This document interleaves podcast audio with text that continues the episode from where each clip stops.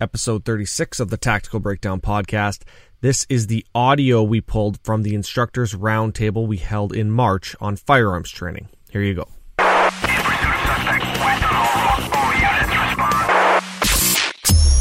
Welcome to the Tactical Breakdown,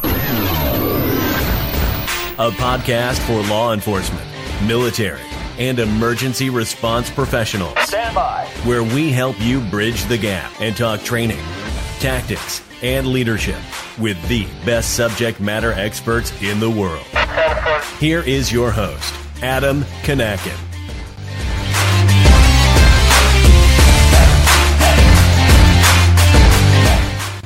Hey there, welcome to Tactical Breakdown. I'm your host, Adam Kanakin. If this is your first time, thank you for being here. You've joined us on a very special episode.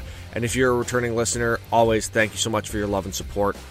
This is a special episode because we've pulled the audio from round three of our instructors roundtable that took place in March, and it is on firearms training. So we have four of the top subject matter experts in the world on firearms training. They are amazing. We had a great conversation, and uh, I can't wait to get this to you. Now, just a real quickly before we jump into this IRT, a reminder that on the last Thursday of each and every month, we run our IRT live on YouTube and on Facebook. You can check that out at thebreakdown.ca forward slash IRT. Coming up this month, so this month being April 2020, we are doing a roundtable on active threat response. We have an amazing lineup of instructors, including Tim Kennedy, Dr. Mike Simpson, Brian Murphy, and Robert Carlson. Make sure to mark this one in your calendars April 30th at 6 p.m. Central Time. That's going to be 4 p.m. if you're on the West Coast. Really looking forward to this IRT, so make sure to lock it in on your calendars and join us for the live conversation. You can ask questions of the instructors, and as always, we're going to be doing some giveaways to those people that are attending and engaging with us on the panel. All right, so as I said before, this is the audio we pulled from the instructors roundtable on firearms training. The intro is going to be coming up right after this, so that'll introduce your instructors. Just a quick heads up, you're going to notice the audio is a little bit wonky for the first couple minutes. We had a few technical difficulties when I put this together live.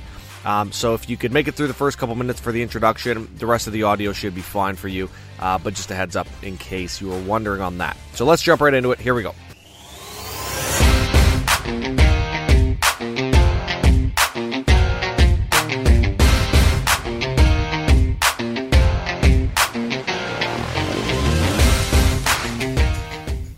Hey there, welcome to the Instructors Roundtable. I am your host, Adam Kanakin. I'm also the creator of the Tactical Breakdown podcast. This is round three on firearms training in law enforcement. But before we jump into this panel discussion, I want to first acknowledge the first responders and medical staff who are out there battling the COVID 19 pandemic around the world.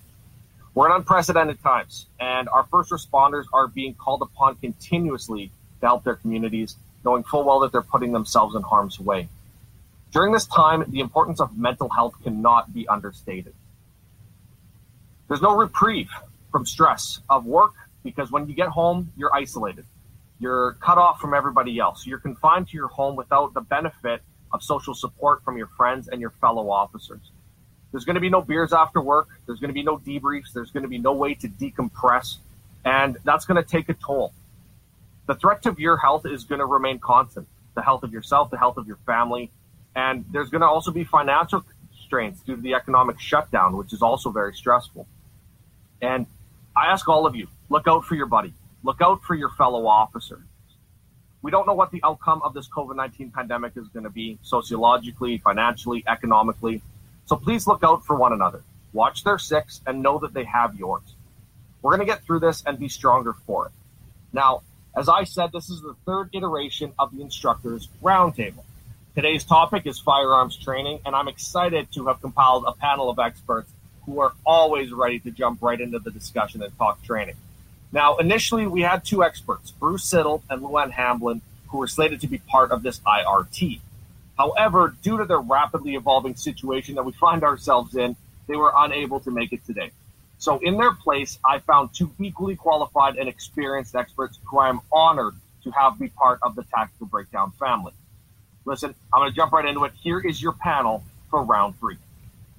All right, the first instructor I'm going to introduce to you today is Paolo Grandis.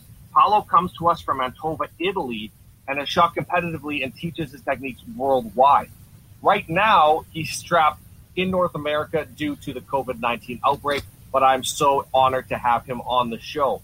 He instructed for the last four IALEFI annual training conferences in the United States and has trained numerous military and law enforcement groups, including the U.S. Marshals, the South Baldwin Special Response Team, the Italian Army, Serbian Army, the Presidential Security Division, and Commandos Regiment in the Democratic Republic of Sri Lanka, among many others. He is a product development consultant and instructor for DTG Defense Technology Group, specializing in Kalashnikov and HS Produkt weapons. Paolo, thank you so much for joining us on the podcast today. All right, next up on the hit list, Todd Fletcher. Now, if you don't know Todd, he has over 25 years of law enforcement experience as a patrol officer, a criminal detective, patrol sergeant, and training sergeant. Todd has been a law enforcement instructor for over 23 years and is a field training officer, empty hand control tactics, taser, baton, pepper spray use of force, and firearms instructor.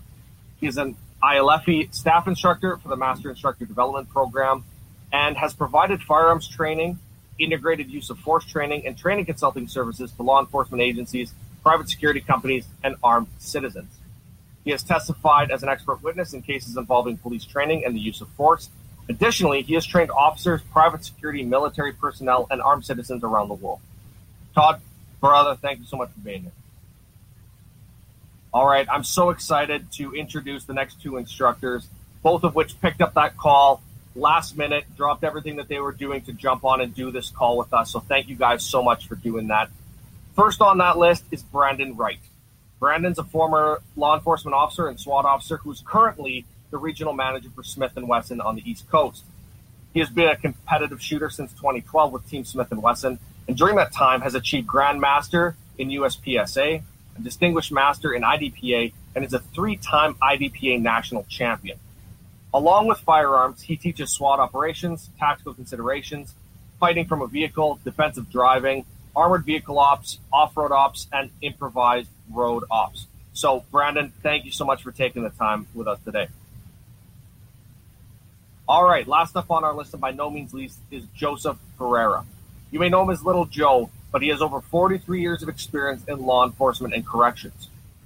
He has been training officers for over 32 years and is a staff instructor at a police academy in Oakland County, Michigan. He is presented at ILEETA, ASLET, IALEFI, ALETC, and various local and national conferences in the United States and Canada. He is a human factor science staff instructor and presents instructor training in threat pattern recognition and other science based use of force programs, in addition to having been trained by the late Colonel Rex Applegate in his point shooting system. He has been a subject matter expert in law enforcement and corrections training and has given expert testimony in state and federal courts on the use of force. Joe, it's an honor to have you here, brother. All right, I'm so excited for this lineup. I'm sure you're ready to jump right into it. Before we do, real quickly, I just want to remind everyone that there is going to be a roundtable happening every month, the last Thursday of every month at 6 p.m. Central Time. Next month, the topic is going to shift to active threat response and that panel is going to be released in early April. Make sure you don't miss it. Hit the subscribe button and the little bell icon on YouTube. If it's just if you're on YouTube, it's just below the video, and you're notified when a new episode comes out or we start a new live stream. Additionally, if you haven't already checked out the Tactical Breakdown podcast, I would definitely encourage you to do that as well. You can go straight to the breakdown.ca or type in Tactical Breakdown into the search bar of any podcast player to find it. Again, make sure you subscribe to the podcast. You'll get all of the episodes, stay up to date with the world of law enforcement training. All right, I hope you're ready for this. Let's jump into it. Here we go.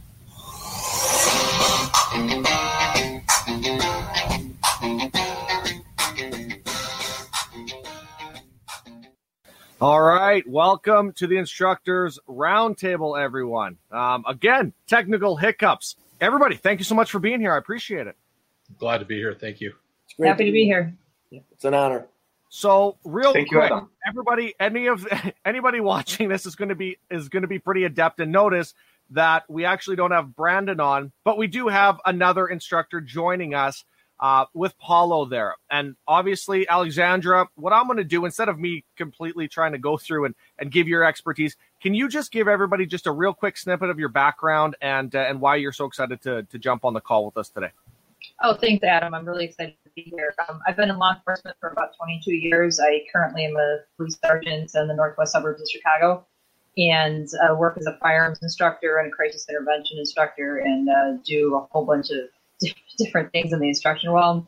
Um, I have a private business as well since uh, it's 10 years now, so 2009, Phoenix Firearms Training.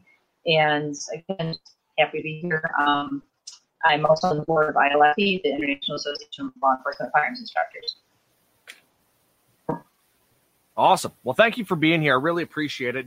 You were a little laggy on there, so I don't know if maybe we got to sort out your, your internet a bit. But um, before we really jump into everything, and I kind of send everybody a quick topics uh, list of everybody who had been sending me questions and comments for this roundtable on firearms training.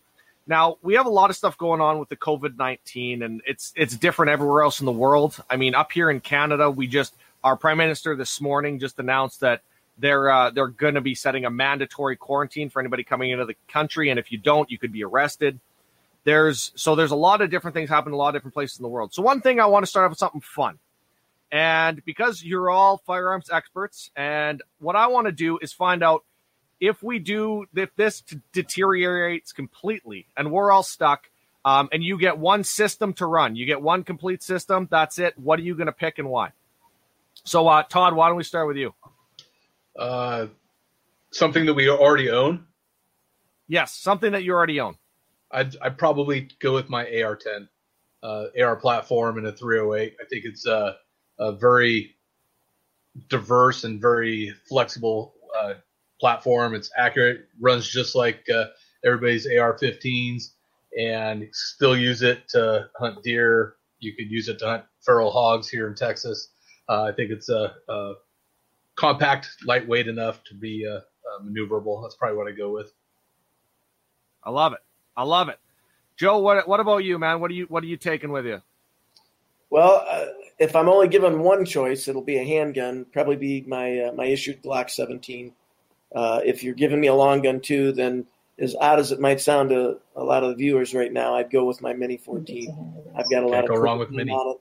I, have had it. Uh, oh God, since the early '90s. Uh, I was able to purchase it from my agency when I retired, and uh, it's the gun I know the best. So my Mini 14 and my, my Glock 17. Awesome. And then you two, what you each get a pick. So what which one are each of you going to take? Um, I'll, I'll stick with what I know, my AR and my 1911. All right. For me, my Kalashnikov and my Glock. All right. Well, I'm nowhere near uh, as adept at shooting as any of you, but I'm gonna just from what I've been experienced with, I'm gonna take uh, my 1911 high power Browning um, that's what we shot with Canadian forces, and that thing lasts uh, forever. You can't wreck that thing. So um, I'm going to take that with me. But all right, so that's cool. And um, if you're uh, if you're listening to this, and you can tune into the comments, and you can put your uh, your suggestion as to what you'd put in there um, and what you'd take with you. And additionally, if you're watching this, uh, whether it's recorded or live, um, thank you for being here. And for those of you who are here live, um, later on in the show, what I'm going to do is I'm actually going to do a little bit of a giveaway for you guys. Um, we actually got all our IRT shirts in, and we got some new patches in, and they actually are pretty slick. They were done by our friends Patch Panel up here in Canada. So um, I'm going to give away some shirts and some patches to uh, the people that are listening to this live. So make sure you stick around for that. Now let's uh, let's jump into some conversation. Like I said, I had sent out a, a topics list to everybody, and the one topic that came up the most, bar none, was qualifications and why they are just ineffective. And my thing is, my biggest thing is with the with the four of you that are here, I'd like to get each of your thoughts on the difference between maybe qualification, uh, certification, and dynamic training, and what is the current issue, and why haven't we moved away from the way we've been doing qualifications for the last 50 years? Um, you know what, Joe, maybe I want to start with you, and, and we'll, I'll let you kick it off. Okay, well, uh, again, representing PPCT management systems and the human factors, uh, human factors science people, um, we we traditionally have done law enforcement firearms qualifications from anywhere from about, oh, let's say 15 feet out to 25, 30 yards. And yet, statistically, we know that a majority of law enforcement shootings are close quarter, like three to 12 feet, spontaneous, sudden and unexpected encounters. And we don't spend a lot of time teaching both the threat recognition that would cue us up that something's going wrong or the response the the rapid uh, uh, the ability to acquire the threat itself rapidly get out of the way in a very simple manner and engage the threat without us losing our lives awesome todd what are your what are your thoughts on the way we're doing qualifications right now well, I think that it starts with making sure that everybody's on the same page when it comes to the verbiage. A lot of people say qualification, and to them that means training. And but to me, qualification is a test. It's a test of minimum standards, and it's they're not realistic. Uh, a lot of people get wrapped around the axle about what their qualification is. Should we change the qualification? Should we make it harder? And quite frankly, I don't care about qualification. Again, it's a test of minimum standard if you weren't able to qualify, you wouldn't have graduated from the basic academy to begin with. You wouldn't be out on the street uh, because your admin would be looking at the qualifications and your repeated failure of it, and they wouldn't put you out there because now you're a liability. But when it comes to to qualifying, we we get all worried about the qualification scores. We get all worried about what we're going to do. But the bottom line is, it, the less time that we spend qualifying, the the less time, the less ammo, the uh, you know, the less resources that we have to dedicate to qualification, the more time we can actually dedicate to training. And training is where you get to push people to find out what their failures are, what what are they good at? What do they need to work on? What is their uh, speed limit? What is their uh, the point in time where they start to fail because they're trying to go too fast? All of these kinds of things. That's what's really important. Training, not qualifying. That minimum test of minimum standards. Nobody cares. Uh, most plaintiffs' attorneys don't care about qualification either. They care about your training records. They care about your personnel records, but they don't care about qualification scores. They know hey, in order to graduate from your basic academy, you're going to have to qualify anyway. A lot of states have qualification courses of fire that they're mandated to do. Others, like Oregon, they say that's completely up to, to your agency. Uh, so I think that that time, that money, that ammo is much better spent actually training and training to, uh, you know, perform to a much harder, higher standard than it is to uh, spend that time on qualification. Yeah, right on. And uh, and I'll let you two you can each go individually. Like, what are your thoughts? And and Paolo, I'd be really interested to find out what it's like for you uh, in Italy and what it's oh. like in the EU. Um, and then uh, Alexandra, from your experience as well. Uh, we have a different standard in Italy. We don't have the same uh, qualification type of quali- qualification you have. So in this case, I cannot take my experience here by from from Italy. We work differently, uh, different law, and this is something make us in a mm, different position even with the bad guys. So I cannot really speak about mm, qualification in Italy. It's something completely different. I, I, think I think his qual any qualification that they're doing there is a little more meaningful than what we tend to do in the states. What we tend to do is a checkbox kind of a proving to administrators that you can handle your firearm without shooting yourself or somebody else. It's sort of the purpose of qualification. I don't know if we're ever going to get away from it because um, the trainer's mindset is always going to be uh, different than your administrator's mindset, and we need to have some way to, to quantify to them that hey these people can go out and carry these firearms. But as, as Todd and um, Joe were saying, it, it, makes more sense to spend that money and spend that time in the training that makes a difference to keeping our people alive and keeping our people doing what, what they need to learn to, how to do to survive encounters on the street.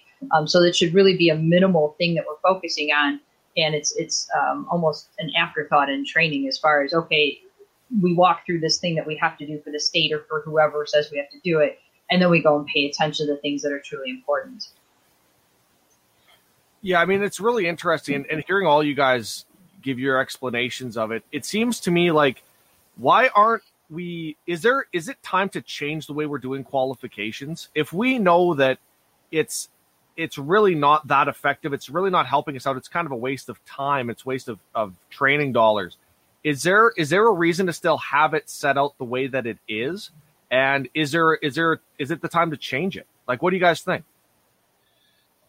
Well, I think it, a lot of it has to do with where you're from. There are some states that require that, that you shoot this target uh, this many times a year. It's written into uh, statute or some administrative rule. Uh, then there are states where it's completely up to the agency, and then we've got to overcome the hurdle of changing our stance on qualification because qualification then to a lot of us uh, or a lot of agencies and a lot of administrators is we qualify because that's the way we've always done it. Mm-hmm. it even though it's a waste of time it's a waste of money it's a waste of ammo we could actually use that time, we could use that ammo more effectively to actually train on the live fire range uh, as opposed to some test of minimum standards. But hey, you got a lot of leaders out there that say, I've always had to do it. It's the way it's always been done. I don't want to be the one that, that uh, makes that call there there almost seems to be a fear in getting away from it. Again, that whole mm-hmm. concept of this is the way we've done things for so long that ooh, why should we change it? Or maybe we haven't come up with good enough reasons to push it yet. I don't know. Maybe that's something we can do as instructors is keep fighting for for that. It seems to me like it just why with the qualifications the way they are, it's should there be a change? I mean, we all know it's because of liability, right? Mm-hmm. The, everything the the quals are there to to kind of take care of that liability issue. But could there be an argument made that the way that certain agencies are doing it is actually increasing the liability rather than decreasing the liability? Joe, what do you think? Me personally, I believe that what every agency should do is a task. They should start with a task analysis. Look at what your people do. One of the things when, when we use the term qualification, uh, one of the things we look at is that you have to shoot this way at this position, uh, these many rounds, as we were saying, at this specific target. And I think what each agency needs to do is a task analysis. In other words, if, if you're running a uniformed police department who's out there doing general police service every day, you're making traffic stops, you're responding to thieves stealing at the local convenience store, you're responding to domestic violence runs, uh, a, a, typical uniformed police department. If you do a task analysis of, of your agency, look at what agencies, either your agency or similar agencies, get involved in when it comes to use of force, and specifically for tonight's conversation, for firearms engagements. Look at what needs to be done. Look at what is happening to the officers. How are they being engaged in firefights? What's happening? And that versus an agency, let's say like a conservation officer, who might find themselves in different circumstances, walking into a camp full of drunk deer hunters with high powered rifles. They might not have the same type of firearms encounter that a uniformed police officer making traffic stops and responding to, to domestics would have. So, therefore, what we need to do, what every agency needs to do, is sit back and say, who are we? Are we primarily a plainclothes operation that goes up and arrests people on warrants or investigates things? And you know, how are how are our firearms encounters happening? Once an agency does a task analysis, uh, once they look at how firearms are being used in the line of duty, then they can better suit the needs of their personnel by developing firearms training around their needs and around the most likely encounters they're going to have when it comes to firearms. That definitely makes a lot of sense. Does anybody else have anything to, to add to that? No, no. Joe, you're too good at answering questions. Yeah. I'm um, sorry. I'm sorry, but it, you know what we tend to do in this country, and I'm sure possibly in Italy and and I'm sure Canada also, is that there's some governing body that says this is what a law enforcement officer is, and uh, this is how you're going to train them. And for example, in the state of Michigan, we have the Department of Environmental Quality. They they now have a new title. Forgive me, they just changed it recently, and I don't know their name. But one of the people that I know that works there says that a lot of their firearms training is done in full hazmat gear with respirators on, because a lot of times they're walking into a toxic environment and dealing with individuals in full hazmat gear with a with an air pack on. You know, they all sound like Darth Vader when they talk to each other. But my point is, them them using a standard qualification that a street cop in Michigan would use doesn't make any sense because it doesn't help them. That's not their task. It's kind of like uh, uh, plainclothes detectives showing up on the range wearing uh, body armor that they haven't worn for four or five years and, and a duty yeah. belt that they never ever wear. And yeah. now all of a sudden they're going to take this test of minimum standards using gear that they never ever use. That that makes no sense whatsoever. Um, you know, and, and, and to, to Joe's point, the when he talks about the job task analysis, you know, we, we start looking at the reality of gunfights, what's actually going on out on the street. And all of a sudden, in our test of minimum standards, our qualifications, uh, we're we're putting officers in situations that uh, they're extremely unlikely to to ever encounter in a, in a gunfight out on the street, and we're calling it a, a qualification. If you can do A, then you can carry this gun out on the street, and, you know, in uniform patrol or or in, in your position as a law enforcement officer. And instead, we're we're anchoring we're anchoring guys on in on the range instead of having them uh, engage in deliberate, uh, you know, very quick movement to get off the line, to on moving targets, those kinds of things. And the whole reason we aren't doing that type of a qualification is because it makes it hard on instructors. If you've got guys running all over the place with moving targets for you know at least a moving target for every officer on the range, then it makes it harder and a lot longer to do a qualification. So we're still stuck doing what we've always done, which is uh, basically a, a range macarena. It's a range dance without purpose, without any training value until we get that done, and then we can train. Amen. I'm, I'm also going to put something out there that might be a little controversial too. And while we have some departments that are training up to better standards, like what Todd's talking about with with um, you know doing more movement and having more realistic qualifications, um, you also have some departments who have gone backwards on their qualifications because what happens if our guys fail it? So instead of spending the money, the time, and um, the resources that they need to better train, because that that's it's all capital outlay. Um, they're kind of making the analysis based on uh, maybe not the best, not the best um, decision points. So I think we have to watch out for some of those things too. And again, it's about getting everybody up to a standard where they can actually uh, perform the way that they need to on the street. Yeah, it's kind of like Jason in Lefia says. You know, qualification should be the easiest thing that you ever do on the range. It's a test of minimum standards. Uh, so mm-hmm you know, get them out there. It should be the easiest thing. There's no warm up. Just get them out there, get it done, get it over with, and now train. Yeah, actually push their limits. Figure out where we need to, what we need to do in order to, to develop skill, in order to make them better, uh, not just at punching holes in paper, but actual, actually better being gunfighters. Yeah. You know that brings up a really interesting topic. When I was thinking about putting this this whole thing together, I want to find a way to to get all of your opinions on how do we take somebody who's never touched a firearm before and they get into law enforcement, could be law enforcement, could be corrections, military, security, whatever. They get into the role where now they're given a firearm and it's going to be part of their equipment when they're on duty. We have to take them and we have to start them from somewhere. They, they, they have to start somewhere where should that point be? And then how do you effectively train them from that point to winning a gunfight down the road when, when it actually matters? Personally, personally uh, can sound strange, but you you need to uh, inoculate passion to people.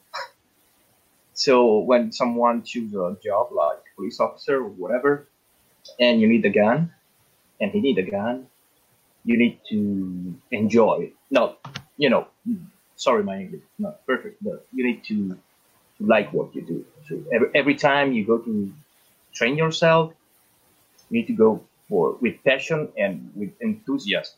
You cannot take the training like something forced or you're obliged to do.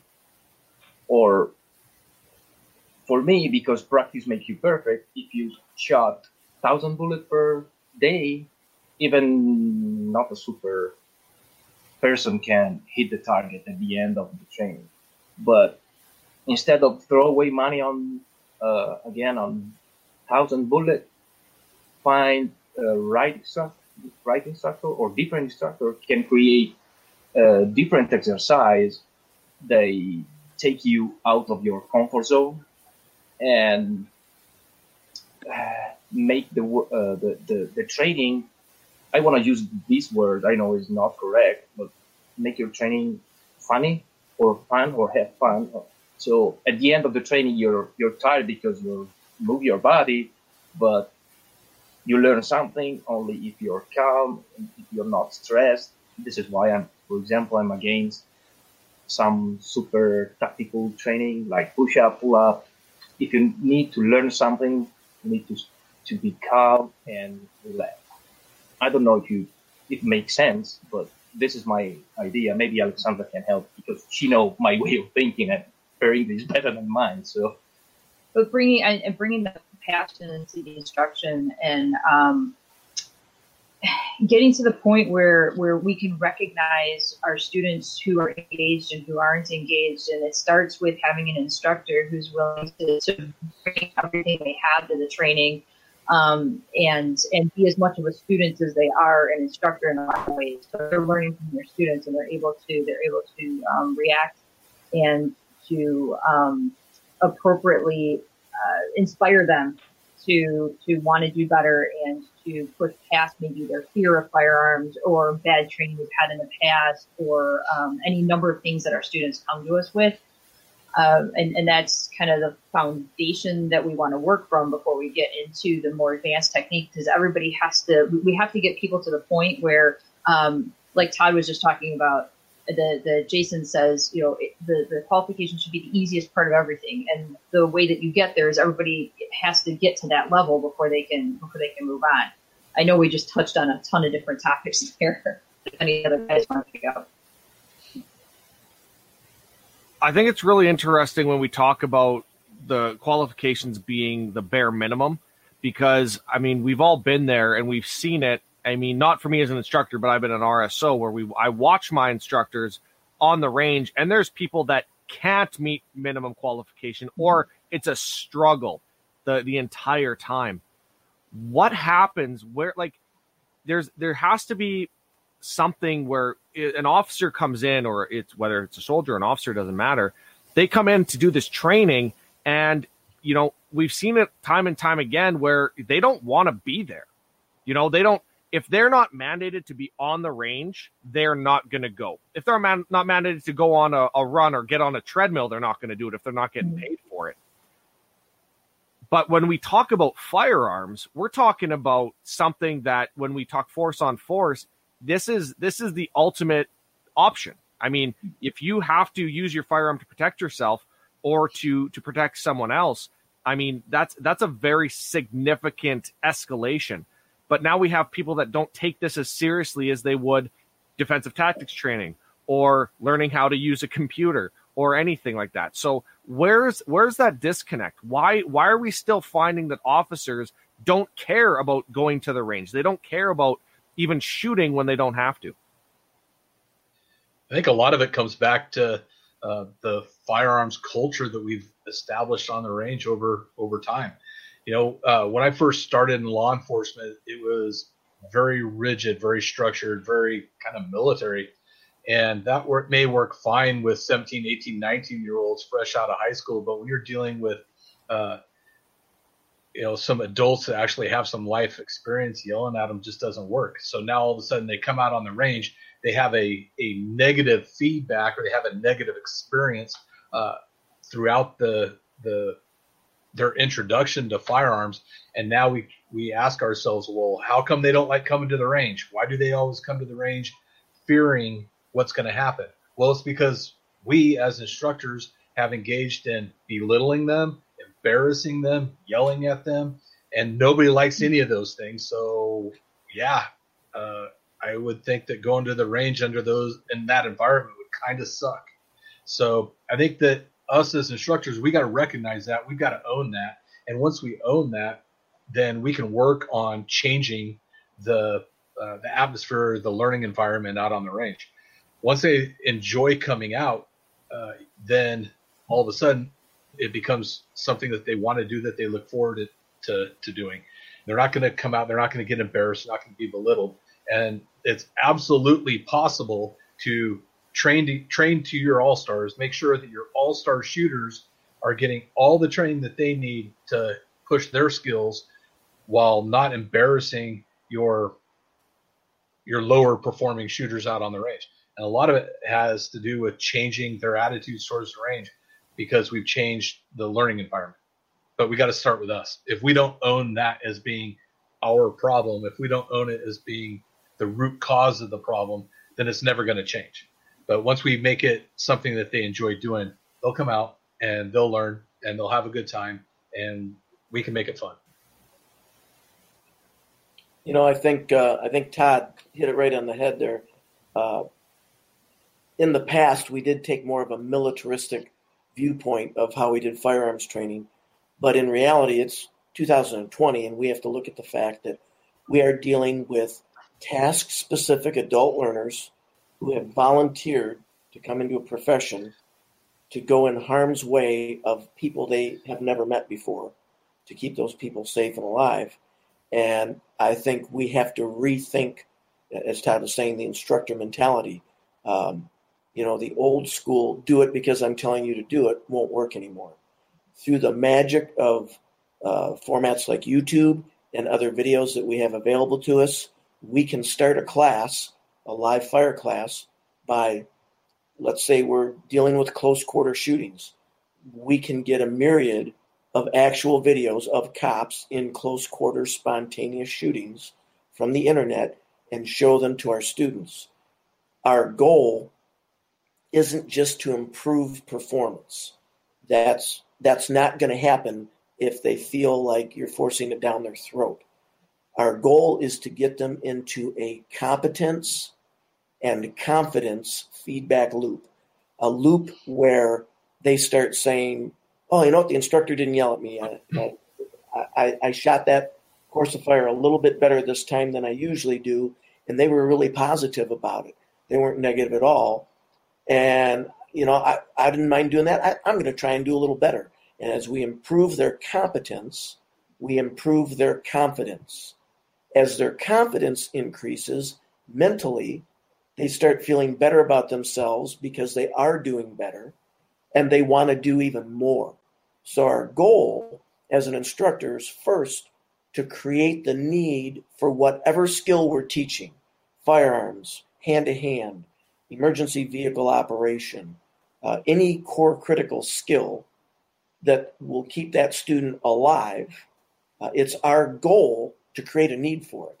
We motivate them by showing them, in this case, in this day and age, modern videos, current videos of officers involved in critical incidents and say, look, it does happen. Then you can run a screen up from LEOKA, law enforcement officers killed and assaulted, and say, here's the numbers. Here's what happened this many times last year. And, and we'll find that somewhere between 70 and 80 plus percent of the time, the shootings are close quarter spontaneous shootings. So as we show them videos of close quarter spontaneous shootings, now our students realize, holy cow, this could happen to me uh, and, and it, it can happen fast. And I better be able to keep myself alive. So we create the need as instructors, and it's paramount upon us to create the need, but to also present the skill set in a viable manner for a task specific adult learner who volunteered to come into this profession and risk their lives for others.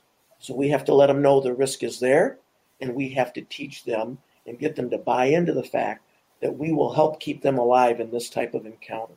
So it's really all about how we motivate our students nowadays. And the old, um, God bless his soul, R. Lee Ermey method, you know, uh, Gunnery Sergeant Hartman, those days should be long gone.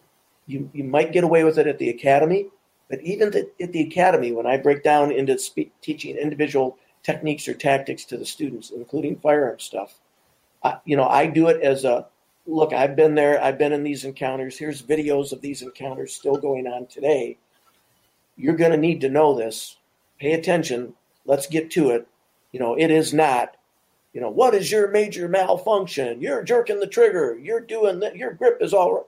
It's not about that. When I approach a student, it's like, hey, that's not bad. They could be the worst shooter on the planet. But I'm going to approach them and say, that's not bad. You want to tune it up a little bit? You want to make it even better than you're already doing? Because let's face it, some of our students initially, they don't shoot groups. They don't even shoot gatherings. Their targets look like a bad family reunion. And it's up to us to try and fix that for them. But we can only do that if we get them to understand that it very much can happen to them and they have to help us along the road. You know, I find it really interesting that in the IDPA USPSA three gun world, that we've got people come out on the range for the first time with a very low skill level, and they keep coming back, right? Uh, the the shooting sports are becoming more and more popular. So, what are we doing in the competitive world that we aren't doing in the law enforcement world out on the range?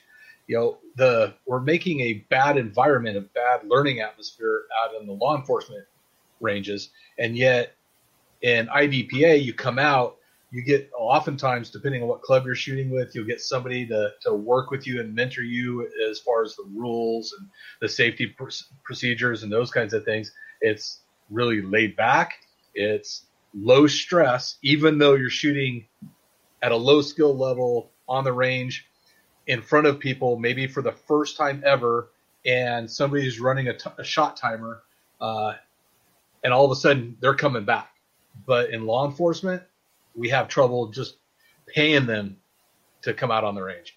You know, it's being able to shoot other people's ammo and get paid for it should be every cop's dream.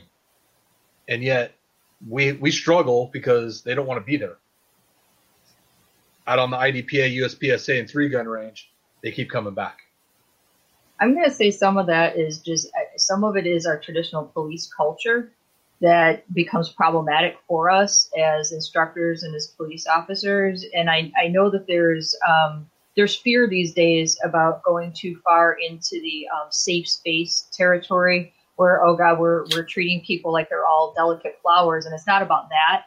I like the idea of creating more of a brave space in our training where trainers can be um, honest about their feedback and the feedback goes back and forth between the students and the instructors. And again we're getting away from that whole style where it's this this yelling jumping up and down you did something wrong as opposed to hey let's work on this and, and make it better together like uh, joe was talking about um, I think that also goes to the pattern passion the fellow was talking about and this whole concept where the instructor should keep on learning and bringing uh, better information, more information. Um, we, we need to keep our quest going for the things that we bring into our training to help inspire that sense of wonder and, and, and like he was saying, fun um, that this should be a, at least a good learning experience. And maybe we still have students are who who aren't entirely comfortable with firearms, but we can at least get them to a point where the the fear is less, and um, and they have the idea that they can handle a situation that they come up against.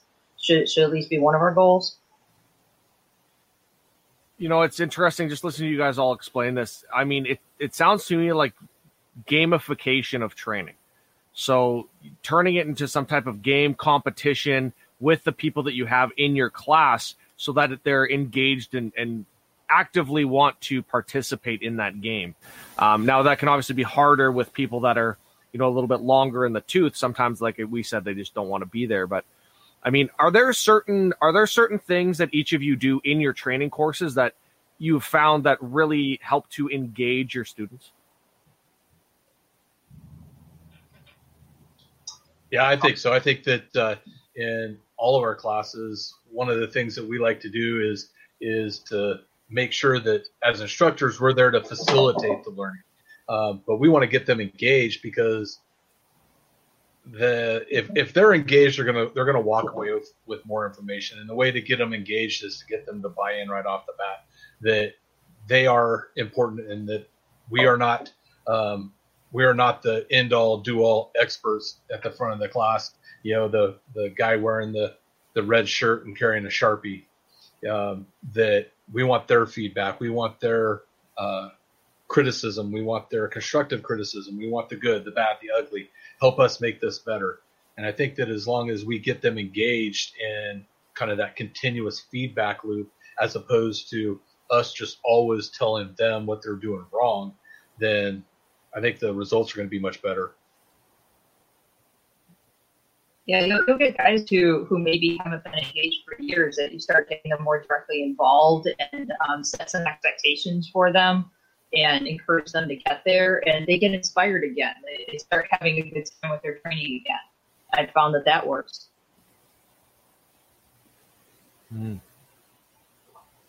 Yeah, and I'm not sure uh, your your term gamification. I understand it, and I know where you're coming from, but I I definitely make them understand that it's no game. Um, now, don't get me wrong. Human beings, uh, many human beings, like to compete with one another, and and friendly competition can uh, improve skills. Uh, if somebody wants to quote unquote beat the other person's score or time or both, um, but from the get go, you know, just a few weeks ago, I was teaching a block on spontaneous attacks with a knife. And I started the class by saying, look, you know, everybody says it's not going to happen to me. And I showed them a, a, video of a police captain in Ohio attacked by a, a truck driver with, with a screwdriver. He literally leapt out of his truck onto the captain, stabbed him twice in the neck. The captain tactically retreats, gets his firearm out, and puts 11 rounds into the bad guy.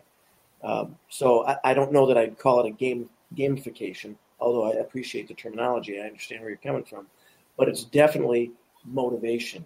An instructor's goal is to create a need for the skill, make the student understand that what we're teaching today is an important skill set that you need to keep yourself alive. And in the process of creating the skill, our goal is to create motivation. If gaming or the gamification aspect helps motivate them, then I'm I'm all for that term.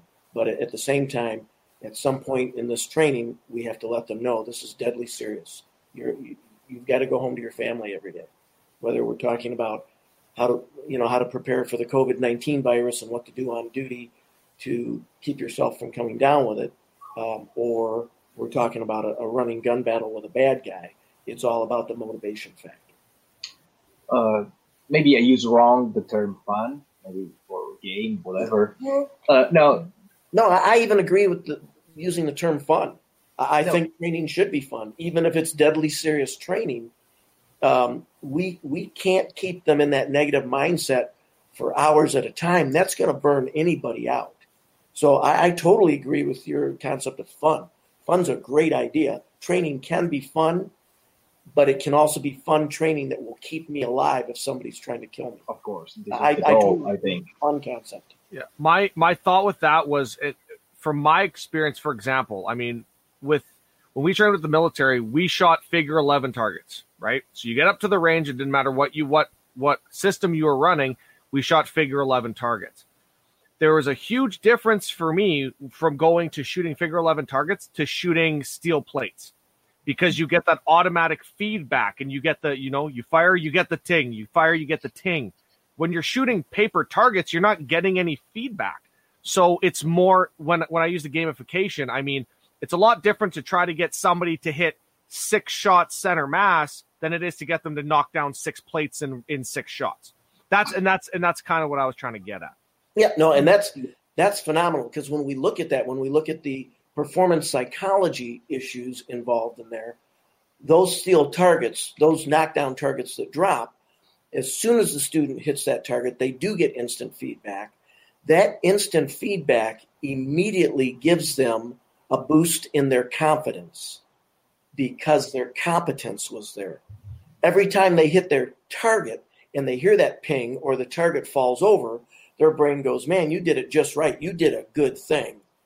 And as that happens, and as again, although their skill is physically improving, emotionally, their brain's also saying, Man, that was awesome. You did a good job. Let's do that some more. And the confidence, competence feedback loop generates a desire to do more in the human brain. Any performance psychologist would tell you that. The better you do, the better you want to do, and the better you feel about it. And that's a that's the perfect cycle we want them into. And if we need to quote have fun to do that, that's awesome. This is why I think personally during the training, uh, use a mix of target, metal and steel every time, not only metal or only paper, and because people make take more passion to see the quick result and instead of run and wait and take a look about the target or you know someone do some bs like take a shot outside with metal target you, you cannot do it. If you hit the target you hear or fall down. You need to pay attention. So using both is my my, my goal. So it or you you the risk uh, uh, became go to the too too much sport uh, corner of the shot of the shooting, like uh, like. Oh, sorry, go ahead. I lost my words. It's okay. You, you don't want to lose the mission of, of the training. So to go too far into the sporting aspect of it, too far into the oh we're competing with each other and, and losing track and focus of the of the entire purpose but mixing up the targets and making sure that we're adding things in, like everybody's been talking about, to make it more interesting to our students.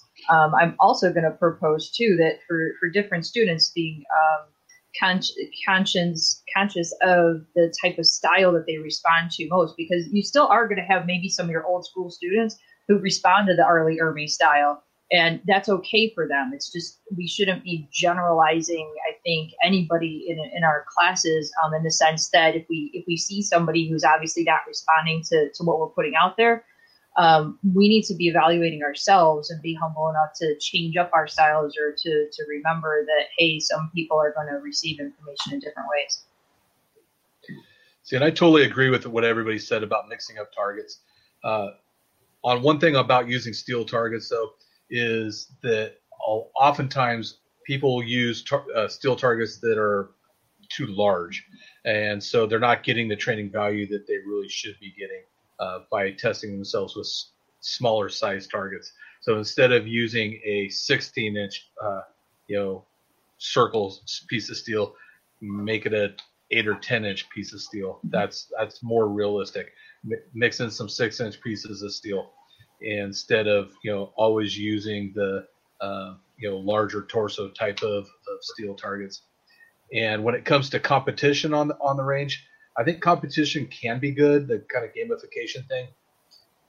But it's de- we are we're training law enforcement officers, and, and that is absolutely deadly serious.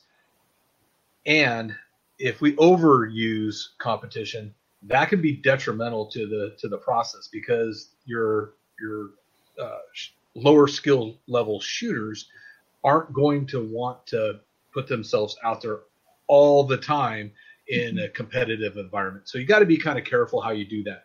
Uh, specialized teams, you know, SWAT teams, drug teams, traffic teams, these kinds of things uh, that are that are highly competitive anyway. That's a great format for for more competition type of uh, type of training classes.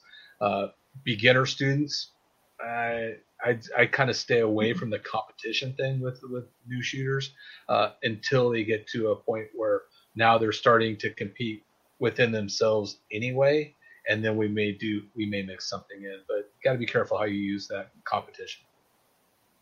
I, I totally agree with that. Um, the last thing we want to do is demotivate our students, and that's what, uh, as Tad was saying, and, and I agree with him if if we make shooting a big competition and we've got some low end shooters, it will demotivate them. And, mm-hmm. so you know, part of the part of the aspect is we've got to improve the individual, and we have to deal with them as individuals. You know, I came from came from an agency where we had 160 officers to train, and now I'm working for an agency where we have 1,400 officers to train, and um, we've got a higher percentage of low end shooters. And, and when I, I watch them on the line shooting with other officers that are decent to good shooters, and, and you can just see it as they're picking up their magazines at the end of a run. You can just see it in their face that they're they're just you know they're just down in the dumps because everybody's out shooting them so a lot of times I'll take that individual student when everybody's gone, I'll run them through the course again and try and get their confidence through their competence up high again so that they want to come back. My agency, we shoot every month. And, I, you know, the last thing I want somebody doing is leaving range demotivated because we all know then they've got, you know, 29 more days to sit back and say, oh, man, I got to go to the range. And we all want just the opposite. We want that student saying, "Man, I can't wait till we can shoot again." Because again, I'll, I'll use that term because that was in, that was fun. I enjoyed it. I shot well. I shot the course of fire, and I did it well. And I want to do that again. And I want to see what we're going to do next month. What's next month's course of fire?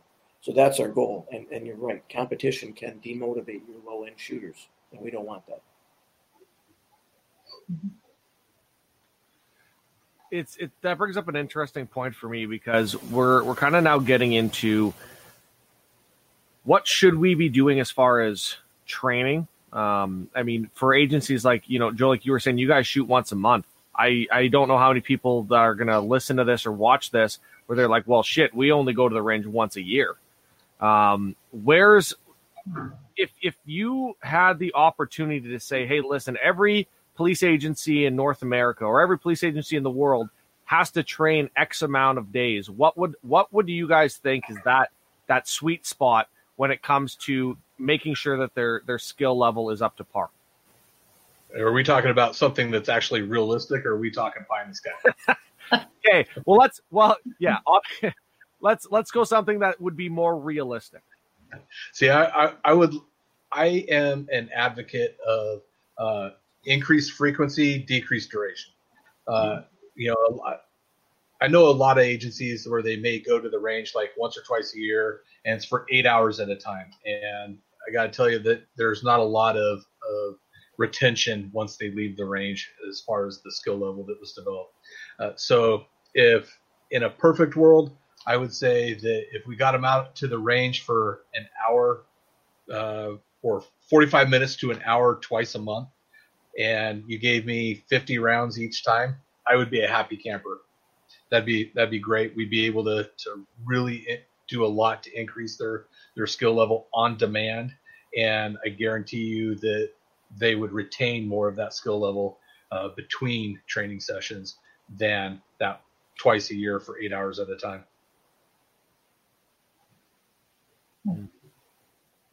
Paolo, how about you? When when you're talking about training that you guys are doing in the UK, is there is it any different, or are you guys still doing the once a year type thing? UK, in Italy. No, uh, I I love my flag, and I don't want to say anything against my country, but uh, our situation is bad. Not about COVID nineteen right now, also for that, but because we have a completely different mentality than, than you. I'm talking about the United States. I think I don't want to say anything wrong, but it's about 50 uh, rounds per year is the by by the administration per year 50 rounds. I don't do my warm up 50 rounds because I like shot, shooting, of course, but and we need to create. This is why I think uh, be in an uh, instructor community like a lot of your uh, association here in the United States is create uh, a sort of global instruction. So where they we are on the same level to take the same uh, words to the student and improve their uh, skills. In Italy, it, if you don't pay by your wallet, the state don't give you money for for training, except for of course special guy and special police officer. We don't have SWAT, but we have uh, GIS and uh, from the state police. Uh, they are super trained, but the first responder, what we call the normal police officer, mm, no, we are we are bad. Not because students are bad or police officer don't want, but if I need to pay by my wallet the training, there's something wrong, and it's not police uh, officer fault. Again. Mm-hmm. Yeah, I mean, you know, Alexandra, I'd like to get your opinion on this too, but we have, I mean, that speaks to a lot to what we talk about and what we've talked about on this show in the past, where, you know, officers have to pay out of pocket for their training. You know, if, if, and, and why, and why is that still a thing? Right. I mean, that's, and that's, I think that's the biggest, you know, issue for everybody is if there's officers that are wanting to do the training, why are agencies saying, no, this is your allocated amount of rounds for the year? That's it I mean, I have I have buddies that are in agencies up here in Canada, and they're and here's and you here's what happens. They get allotted a certain amount of rounds per year, and some of them are like, I don't want them, and then they'll give them off, slough them off to somebody else. So somebody ends up with hundreds and hundreds of rounds, and somebody will end up with just just what they need to do their qualifications. So, I mean, I mean, yeah, yeah, I'll take them, but I mean, that's that's just it. So why is that? Why is that kind of stuff still happening? Well, I think part of the reason is, is I just to jump in here real quick is, you know, I don't think any of us want to live in a in an area where we're paying so many so much in taxes that there all the taxpayers are going to fund all the training that we need or think we need, right? That we think we need, uh, because you know, I I would love to have the the you know somebody give me you know forty thousand rounds a year to to play with, and I know that that's not going to happen. But uh, you know, when it comes to to funding our some of our own training out of our own pocket, man, I've been doing that for 25 years. And you know, going to ILEETA, my agency's never paid for me to to go to ILEETA. And but I think that you know the bottom line is we choose this career. Our our family didn't choose this career for us. Our friends didn't choose this career for us. Um, you know, the people that we care about didn't choose this career for us. So we owe it to them not to suck. And if if we choose to suck, then you know that's kind of on us. But I do agree that we need our agencies need to a lot more training time, more training uh, money, more ammo to get skill level up to a to a, a, a competent level. But you know, I don't think that when it comes to our agencies uh, spending all you know all this money to make sure that every officer gets 10,000 rounds a, year to, to shoot. That's just not realistic. It's not going to happen. Mm-hmm. It brings up another point, and I'm we're going to end up jumping into this, so we might as well do it now. There's a difference between live fire training, simulated training, and force on force training. Where can those be used to supplement officer training when the budget isn't there for live rounds or maybe the time isn't there to do live fire? Who wants to take that one to start with? Um, well, I, I, can start out with it and tell you that uh, we uh, recently built a new police station and put a virtual system in it, and um, it is going to be, I think, a great tool for us to be able to supplement our range training because we don't have to spend uh, the money on the ammunition. I mean, obviously, there's the outlay for the equipment, but once you have um, well qualified trainers who can debrief the scenarios properly, and I, I, think that's one of the critical parts of it, um, getting your people through it and allowing them the time to do that um, as as they have the interest. So not only um, not only the official training, but allowing them to say, hey, you know, I was going to spend some time on the range, but can we go and, and run through some scenarios is going to be a great supplement and way for them to get into that decision making type training that um, prior to that, when we do force on force scenarios, for example, we, we have to we have to dedicate a building and dedicate sims uh, rounds and the, the weapons to use with those, all the protective gear and the time and all the stuff that goes into that, which which has its place. It's great. Um, but the the um, simulated stuff is going to give us a lot more flexibility to do it more frequently. So I, I think it's it's super beneficial. And so what we can do um, on the range as well as the other end with the force on force scenarios. Mm-hmm. I, I totally agree with that. I, my professional opinion is that uh, live fire punching holes in, in paper targets, um, if we will, if we, as we said earlier, qualification um, is really about 10% of what an officer needs to know to survive an actual gun battle. So I think systems like the VirTra simulator or, or similar systems, I think force on force, and to be honest, even the SIRT pistol, laser pistols, I think those are all incredible tools that we can use, uh, especially with those students that just they don't mind learning survival skills or, or combative pistol skills or long gun skills. They just don't like the live fire portion of it. I, I think things like laser trainers, um, to some degree, even blue gun training, when we talk about tactics, you know, how to clear a building, things like that, a laser pistol, um, simunitions, even a blue gun, uh, and, and, you know, folding that into our firearms training uh, is very relevant and it's very important for the student because, again, just shooting on, on that two dimensional range doesn't give them a full understanding of combat handgun or combat long gun tactics. They've, they've got to be in the arena. Mm-hmm. Yeah, you know, I agree with what they said. I'm a big supporter of uh, the simulators. I'm like VirTra and Milo. I'm a big, big uh, proponent of reality-based training, but it doesn't um, take the place of live fire training on the range when it comes to uh, skill development. When it comes to to actually shooting live rounds downrange, uh, developing the skill that it takes to make those rounds go when and where you want them to go.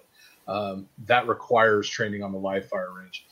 The you can't simulate with uh, in reality based training whether you're using FX marking cartridges or another product. Uh, you can't simulate the recoil. You can't simulate the feel of the gun. You can't uh, simulate the velocity of the slide during recoil. All of those things change.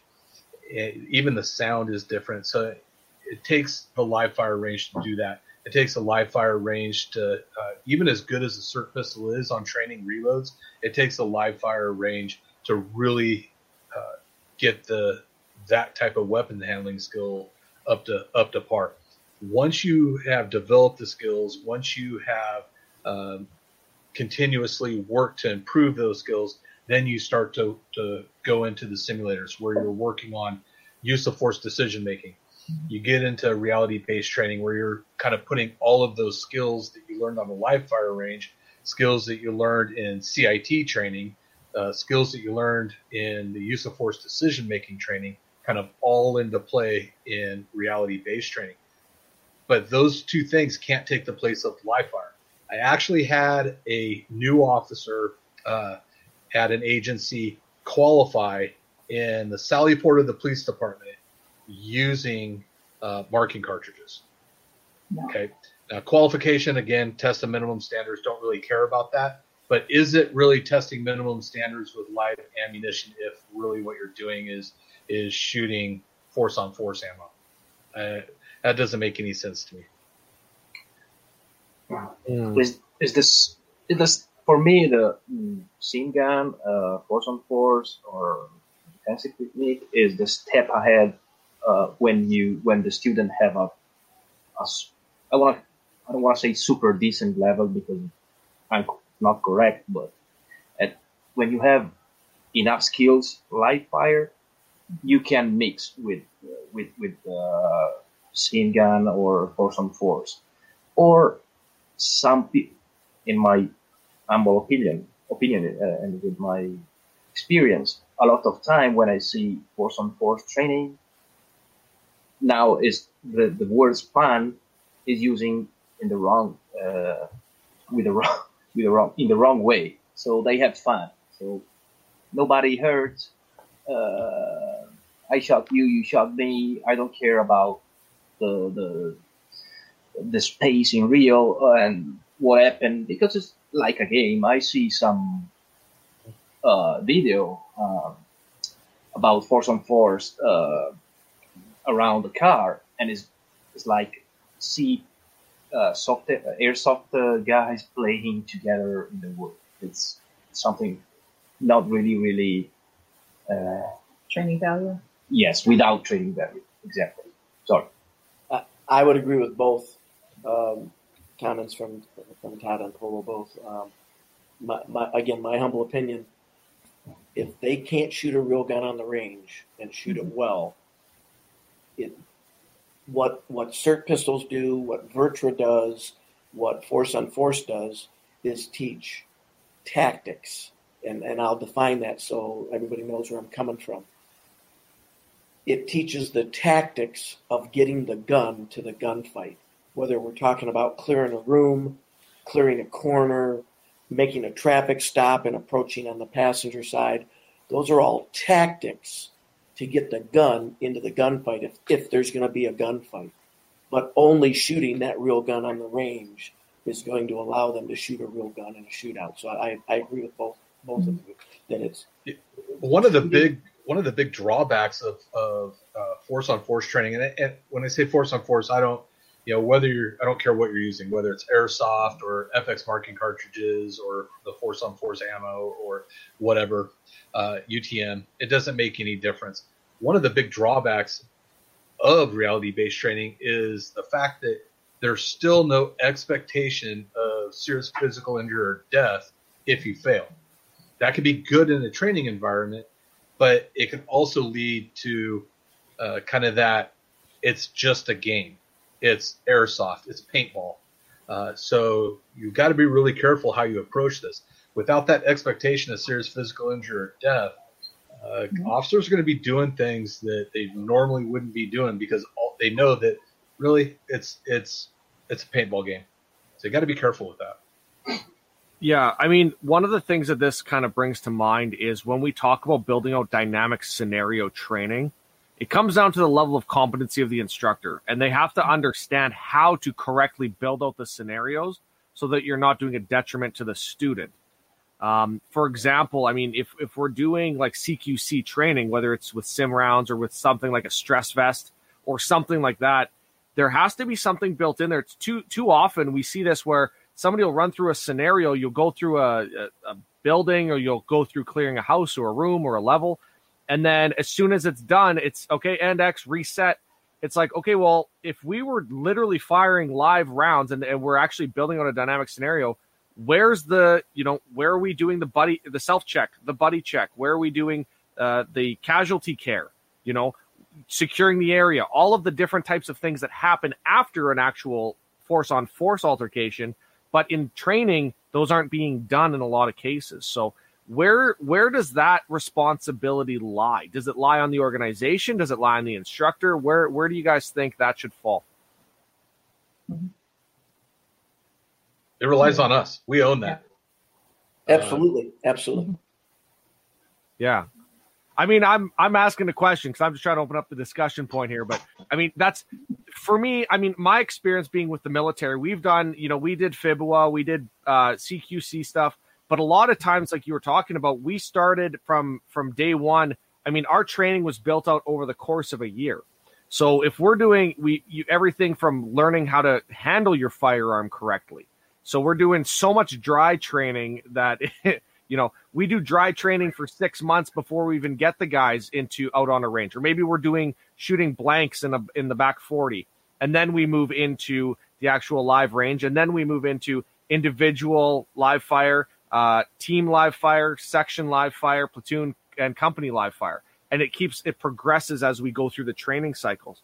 From a law enforcement perspective, how should we be building out those training cycles so that we're not just repeating the same stuff every single year and there's actually some type of growth in the skill level of the student um, that, that's actually the first part of it in my opinion is that you have a, a strategic plan in your firearms training so it's not simply oh wait it's time to qualify again it's a surprise every year. But there there should be um, a, a, progression to what you're teaching people and, and to again it's like a strategic plan for your firearms training and where you want people to be in five ten years. And all of those things should be building on on the last lesson. Yeah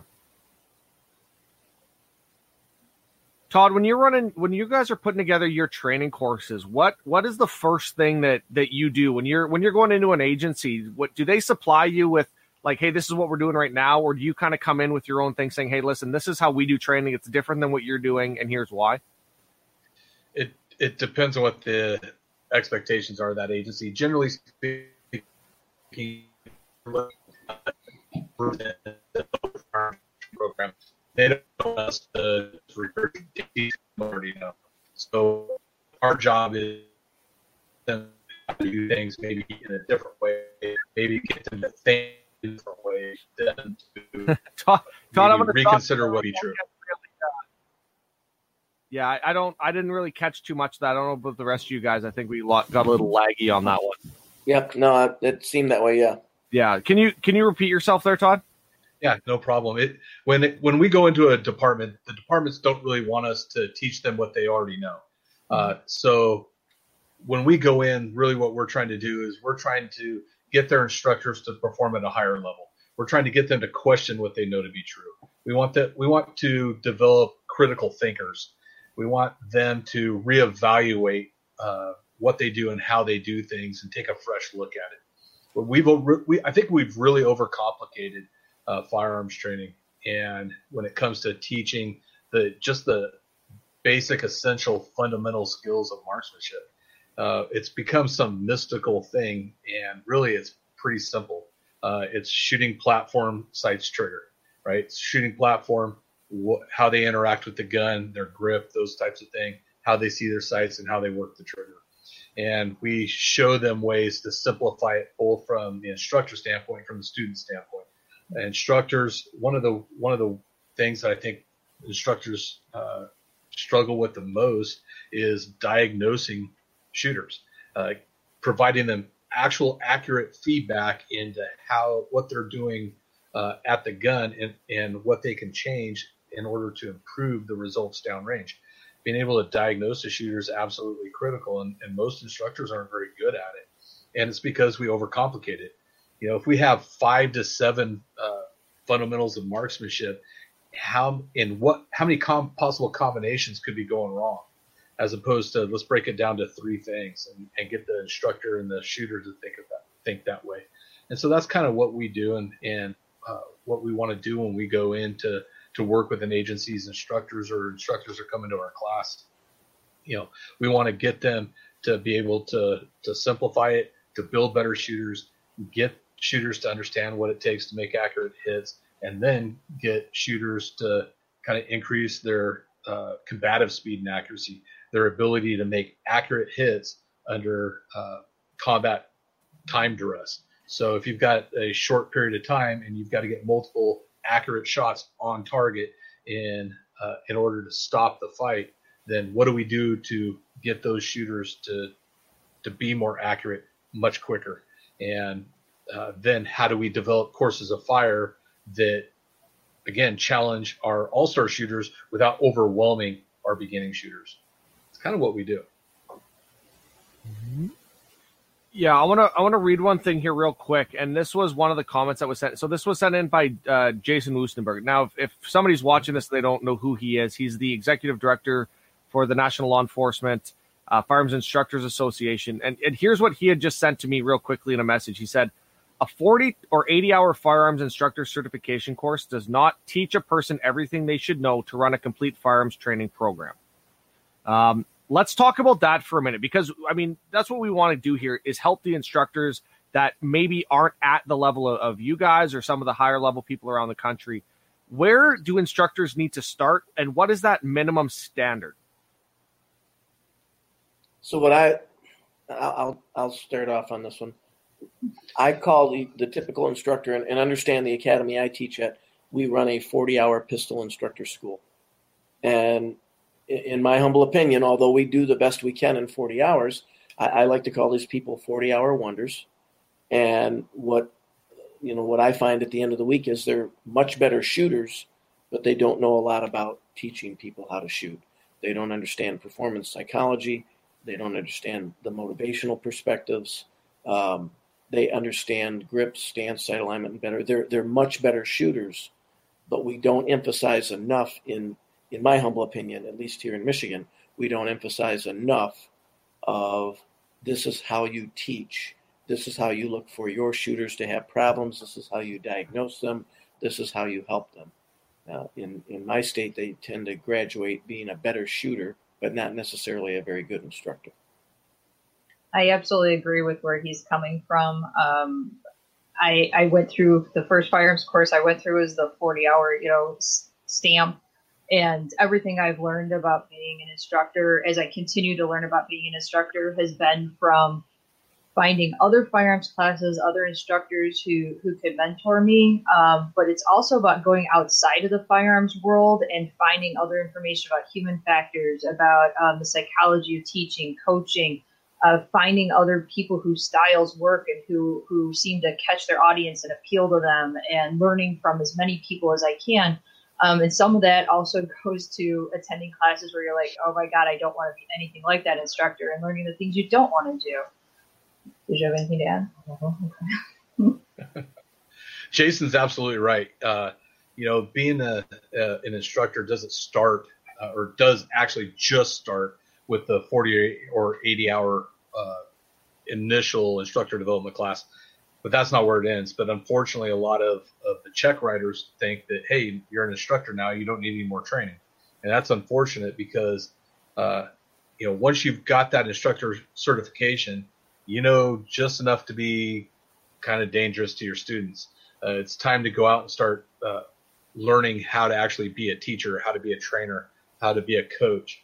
Uh, going out to you know organizations like uh, ILEETA and going to the annual conference, going to IALEFI's annual training conference, uh, joining NLEFIA and going to some of the NLEFIA trainings. Those provide an opportunity to maybe see a different approach, talk talk to and listen to different instructors and take what what worked on their range and see if you can make it work for you. Uh, go to places like Gunsight. Uh, go take a, a, class from Dave Spaulding or Chris Cerino. Uh, go take uh, classes from uh, you know former military guys like uh, Haley or, or Pat McNamara and see where where not only your your shooting skills lie, but see if you can pick up some more instructor uh, tidbits in order to be a better stru- instructor because your job is to find solutions for your for your students. And if you're not finding solutions for your students you're just teaching the same old stuff that we've been teaching for 150 years in exactly the same way it resulted in the the poor hit rate that we've already got that brings up a really interesting point about you know learning from I'm one person here is, has actually had the chance to to work with Rex Applegate. So Joe, I wanna I wanna ask you, what was it like attending his having him be your instructor and learning from somebody like that? Wow. Well, thanks for asking that in in uh, in loving memory of the colonel. Uh, so the viewers know and, and my fellow participants know, I was actually attending a police conference in St. Louis trying to get more training. And I was walking through the vendors area as part of that conference and uh, Colonel Applegate was standing at a booth uh, for uh, body armor, and I knew the owner of the body armor company, and he introduced me to Colonel Applegate, and I was just in awe. So my first session with Colonel Rex Applegate was sitting in his hotel room that night with him talking about close quarter, and again, you know, I, earlier in this cast podcast, we uh, we we talked about uh, motivating people and and doing a task analysis. Of course, Applegate was famous during World War II as being a member of the OSS, the Office of Strategic Services, our first real spy network. And then in 47, when the OSS was disbanded, he went to work uh, in Mexico importing guns, supposedly importing guns into Mexico to sell. But that was actually just a front for the CIA, who he was working for at the time. And um, anyway, with that said, uh, Colonel Applegate's world, his environment wasn't of a uniformed police officer responding to domestics or making traffic stops. He was always a spy. And so everything happened to him pretty much up close and personal, toes to toes, nose to nose.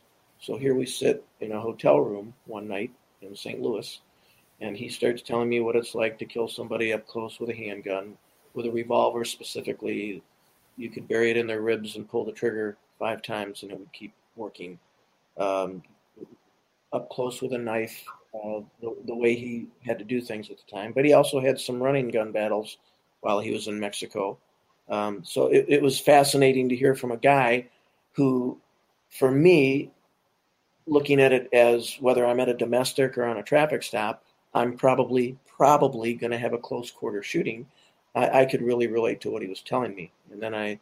Uh, it wasn't too long after that I got a chance to go to Hocking College in Nelsonville, Ohio, which is where Colonel Rex put on his official Applegate Point Shooting Instructor School, which was 40 hours long. Well, 45, 50 hours long. It was a week long class. Um, you already had to be a firearms instructor to get into it. Uh, but then we went through the formal training. But many more times after that, I was lucky to know the colonel for eight years. Met him in 1990. He passed away July 14th, 1998. And uh, um, the first year I saw him, uh, I was teaching at a, a, the Advanced Law Enforcement Training Camp, ALETC, in uh, Provo, Utah, and the colonel was there. And uh, he uh, did a lecture on point shooting, and there were not a lot of fans uh, in that part of the country. More people had been to Gunsight than had been to his training, so they literally booed him and walked out of the presentation. And uh, I promised him that I would come back the next year and teach his point shooting program, and he said, uh, "Joseph, I don't think they want that." But uh, I did. I came back, and with the help of uh, Bruce Siddle, who I've trained with since 1985, uh, we came up with a great title for the program because when I said I wanted to teach point shooting at ALETC, they said, no, we don't need it. So we taught a class called, um, let's see, the physiological aspects of close quarter shootings and training techniques that overcome them. And for the next seven years in a row, I came back to full classes uh, and taught Applegate's point shooting system. So learning from the colonel was quite a privilege and an honor. Uh, he had seen the elephant more than once, uh, both during the war and then in Mexico after the war. He had been involved in several close quarter shootings. So uh, training with Colonel Applegate was was very special. He uh, he was very passionate about anybody who legally carried a gun knowing how to use it. Law enforcement, corrections, military, civilian. He didn't care. Uh, if you carried a gun to keep yourself alive, he wanted you to know how to use it, and he was very motivational and and very funny. Part of my teaching style, the way I, I present today, is because of Colonel Applegate. See, I think that that's super important when we talk about, uh, you know, take going to schools and, and learning from other instructors. That allows us to kind of incorporate some of their styles into what we do out on the range. So, uh, I think that that's one of the critical reasons to to seek outside training instead of just you know doing the same old thing that we've always been doing. Yeah, you know the colonel. One of the colonel's quotes was, "When you can tell what they had for dinner, uh, and and you're having a shootout with them or a knife fight, then then you know it's close." So. Yeah, the bad breath distance. Um, yeah, I like the way he puts it. Yeah, no, he was. Uh, it, it, was. It was. Uh, I've been very lucky in my life. You know, I, I, met Bruce Siddle in '85, and Bruce Siddle's really big into the science of survival and, and looking at human performance and, and, and human performance factors. And then I got to combine that with Colonel Applegate's techniques, and uh, it, it was. It was. I'm a very lucky guy. You know, some people want to have big cars or fast boats or expensive houses uh, I'm just happy to be me and you know I have 43 years on the job and still moving along and still training cops and having trained with people like like Colonel Applegate and Bruce Siddle. So,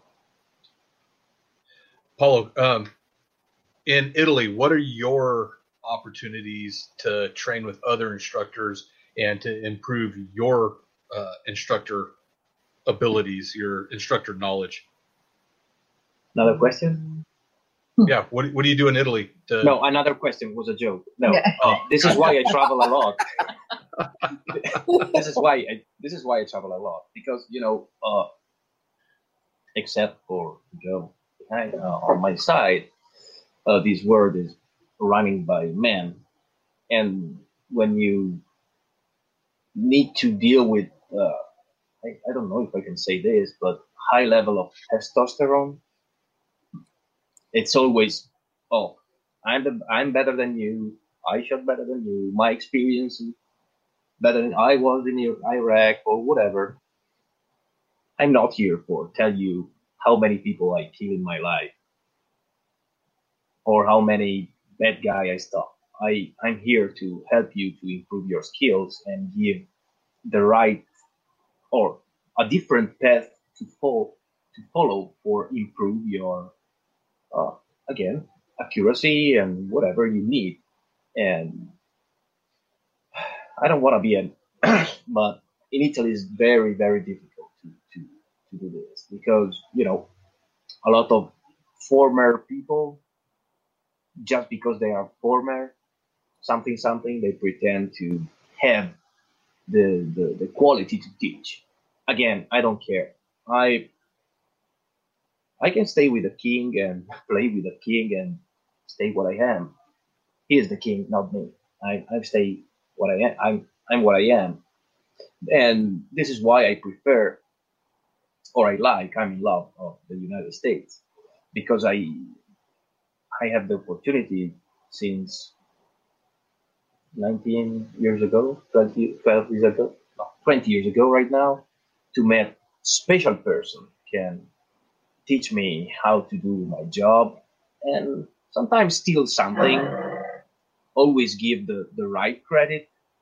So every time i steal your exercise thought i say i say it's coming from one of my students in, in united states.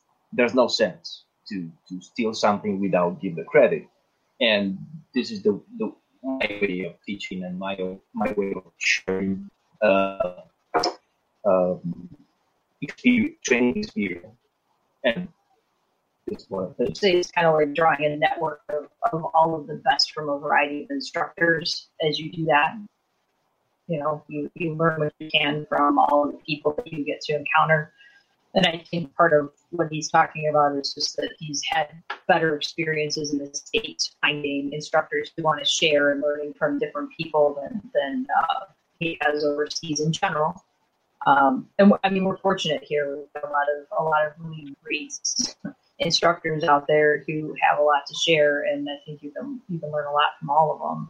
Um, and then it's I mean, it's super cool from my end to hear, you know, stories about Colonel Applegate. I mean, people that I never got a chance to train with. I mean, I started this uh, my career 22 years ago, 23 years ago. So I mean, it was like right at the end of you know those legends. But um, it's it's it's an amazing thing to know that there are still things that they were training in those days that we can we can use now, and we use their attitude, their techniques, their you know all the contributions that they made to to what we try to push forward to our students now. So um, I think I think we all do better as we try to work together on this to develop as instructors, you know, collectively instead of turning it into a competition in general. But that's that's my approach. yeah, I think that that's one of the big values of going to to conferences like the IALEFI annual training conference or the ILEETA conference.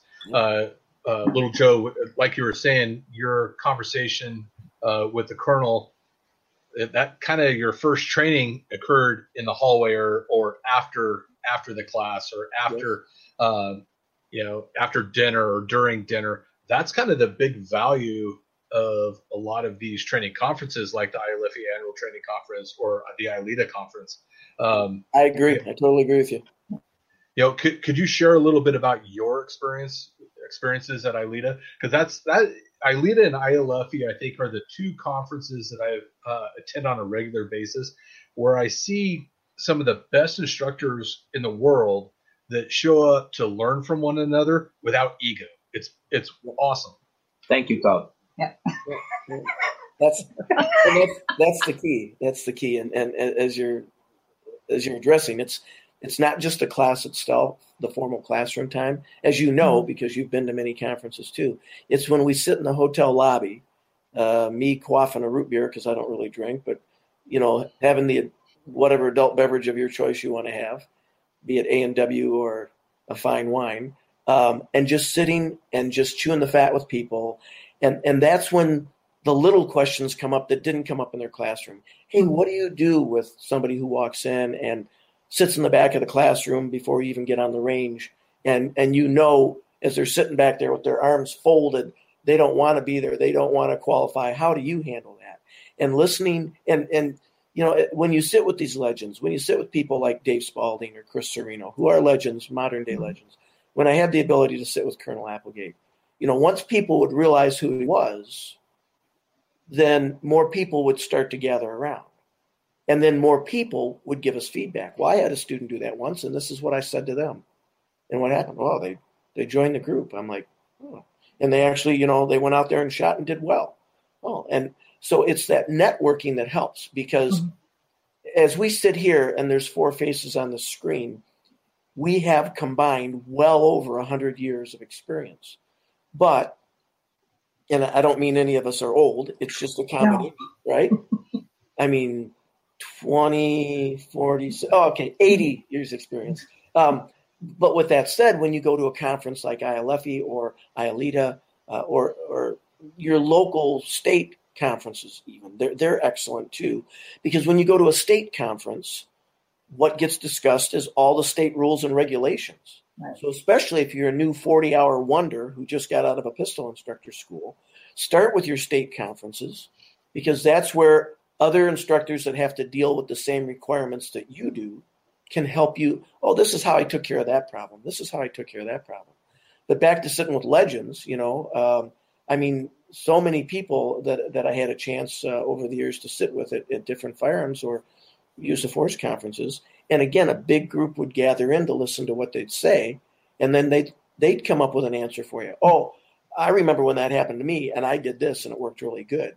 And it, it could be an experience that even Colonel Applegate didn't have because again, his his core expertise was very limited to being a spy during World War II, or for a short period, he protected the president, um, to working overseas and, and, training OSS operators, and then again being basically a, a, spy himself, if you will, keeping an eye on. The, the reason he went to Mexico in 47 was, uh, of course, after the war ended, uh, the largest Russian embassy in the world was in Mexico City, Mexico. So Applegate and to quote him, God bless his soul, his boys were in Mexico to keep an eye on KGB agents, mm-hmm. and they had some pretty good encounters. Um, hand stuff, gun to gun stuff, knife to knife stuff, and you know it's funny because I just said many many times over the eight years that I knew him, he would call on a Saturday afternoon and we'd have a four hour conversation about something. And uh, in one case, I remember he was headed off to Germany to train uh, Group 10, the mountain group, our special forces group that was at the time in Germany. And he said, You know, Joseph, um, when I finished training them, the GSG 9 has asked me to work with them a little bit on point shooting. And I said, Are you going to do that, Colonel? And I'll never forget this. It's, it's priceless to me. He said, I don't know. You know, they shot at me in the war. and I went, That's a good point, Carol. That's a good point. Awesome. I, I, don't know if I want to teach them how to shoot. They shot at me in the war. Um, so it, it, those are just, you know, again, just the, the, good luck that I had. But again, to get back to our, our core topic here, not for me to ramble on with Applegate stories that are irrelevant, but um, looked at the life he lived. If he got in a shooting, it was up close and personal because some KGB agent or some other enemy of our country approached him at close quarters as a spy and tried to stab him or tried to shoot him or whatever. That sounds to me like your typical street cop at a domestic or your typical street mm-hmm. cop walking up on a car on a traffic stop. Whereas, you know, Paolo made a comment earlier, we're, we're seeing a lot of uh, sandbox veterans that are coming back, and now they have their own shooting school. Um, and, and I'm not knocking any of our veterans. Of course, they're all heroes, and I, I love them to death. But uh, I took a class a few years back from a, a veteran, and um, later I decided to do a little research on him and found out that he'd never been in combat. He was basically a file clerk in the army. He had never seen combat. Did he go over there? Yes. Did he serve his country? Yes. Did he help keep my family safe? Yes. God bless him. But he'd never been in a shooting in his life, even over there. Mm-hmm. So now he's going to come back and open up a shooting school and say, look, I was in this military organization and now I'm going to teach you. And don't get me wrong, we have a lot of cops too that, that have been there and done that. You know, um, it, it, it's a it's a human condition. People take their background and they try to modify it to promote themselves. And, uh, you know, me personally, thank God, I've never shot anybody. I've been mm-hmm. at shootings, I've been shot at twice in my life, um, but I've never shot anybody, and I hope I never have to. When the time comes, I just hope I don't let the colonel down. But uh, uh, it, I just hope it never comes. I, would rather not have to shoot anybody or stab anybody or kill anybody. Uh, I feel bad enough when I got to beat people up in the line of duty, and it's completely legal. So the last thing I want to do uh, is have to shoot somebody. But again, I tell my students right up front, if I'm teaching firearms, I tell them, look, I've never shot anybody. I've been shot mm-hmm. at. Both times I didn't know where it was coming from and didn't have a chance to return fire. Um, but uh, I got to tell you, I'm not that guy who's going to tell you I've been in six or eight or ten gun battles because I haven't. I, but I we've all had the opportunity to to see the uh, LEOKA studies and to to draw some of our own conclusions on that. Uh, Alexandra and Paolo, if, if you were to change what we're doing on the range, if you had your own, uh, you, you could fulfill whatever your heart's desire is into in training our new cops. What would that training kind of look like now? Hmm. Um, I'm to go with real broad general, but again, doing the core concepts, the fundamentals, getting them going with their tactical, their, their tactical technical skills on the range to get everybody up to a point where then we can maintain that and we can also branch off into that decision making training. So to combine those as quickly as we can, but I don't think you can do that unless you have that that core um, that core skill set really down pat to the point where, as we mentioned earlier, that for example, I know I keep going, we keep going back to qualifications, but those just become not a thing. It becomes just simple for everybody. If we can get to a point where your whole police department's like, yeah, not a thing, we're done 10 minutes and now we're to training, I think we've accomplished something there um, with, with, with getting people up to a standard where now we can actually do some do the more advanced, intermediate, advanced stuff we need to be doing um, to get them better at decision making and what we're going to do in those close encounters and, and how quickly you need to react and recognizing the factors that are in front of you when they come up so that we can make the right decisions. All those things that you can't really do if you're still focusing on how do I do a mag change, right? You have anything to add? Okay. he likes that.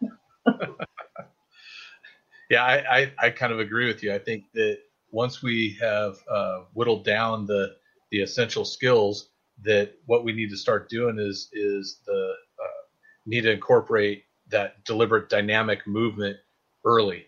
Uh, once they have the skills to to put rounds where we want them to go, and they don't have to be you know master class shooters uh, before we do this. They could right.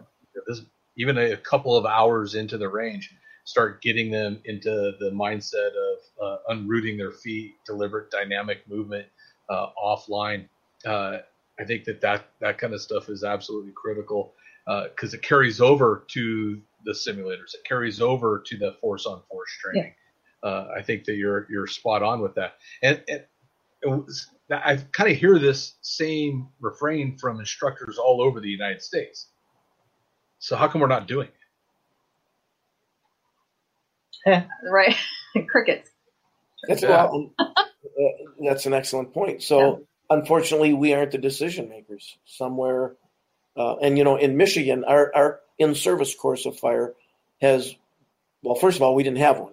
Um, I came on the job in 1977, and until about 15, maybe 18 years ago, you didn't have to do anything to maintain your license as a police officer in the state of Michigan. You literally had to do nothing. Now we have a 25 round course of fire. Um, and I know that sounds very inadequate. Um, I actually sat on the committee that um, updated our course of fire, and we started a, at 100 rounds. But there were so many small agencies in Michigan. I mean, the typical police department in Michigan has six to eight officers. And, and a lot of those communities said, we can't afford to have them shoot 100 rounds a mm-hmm. year.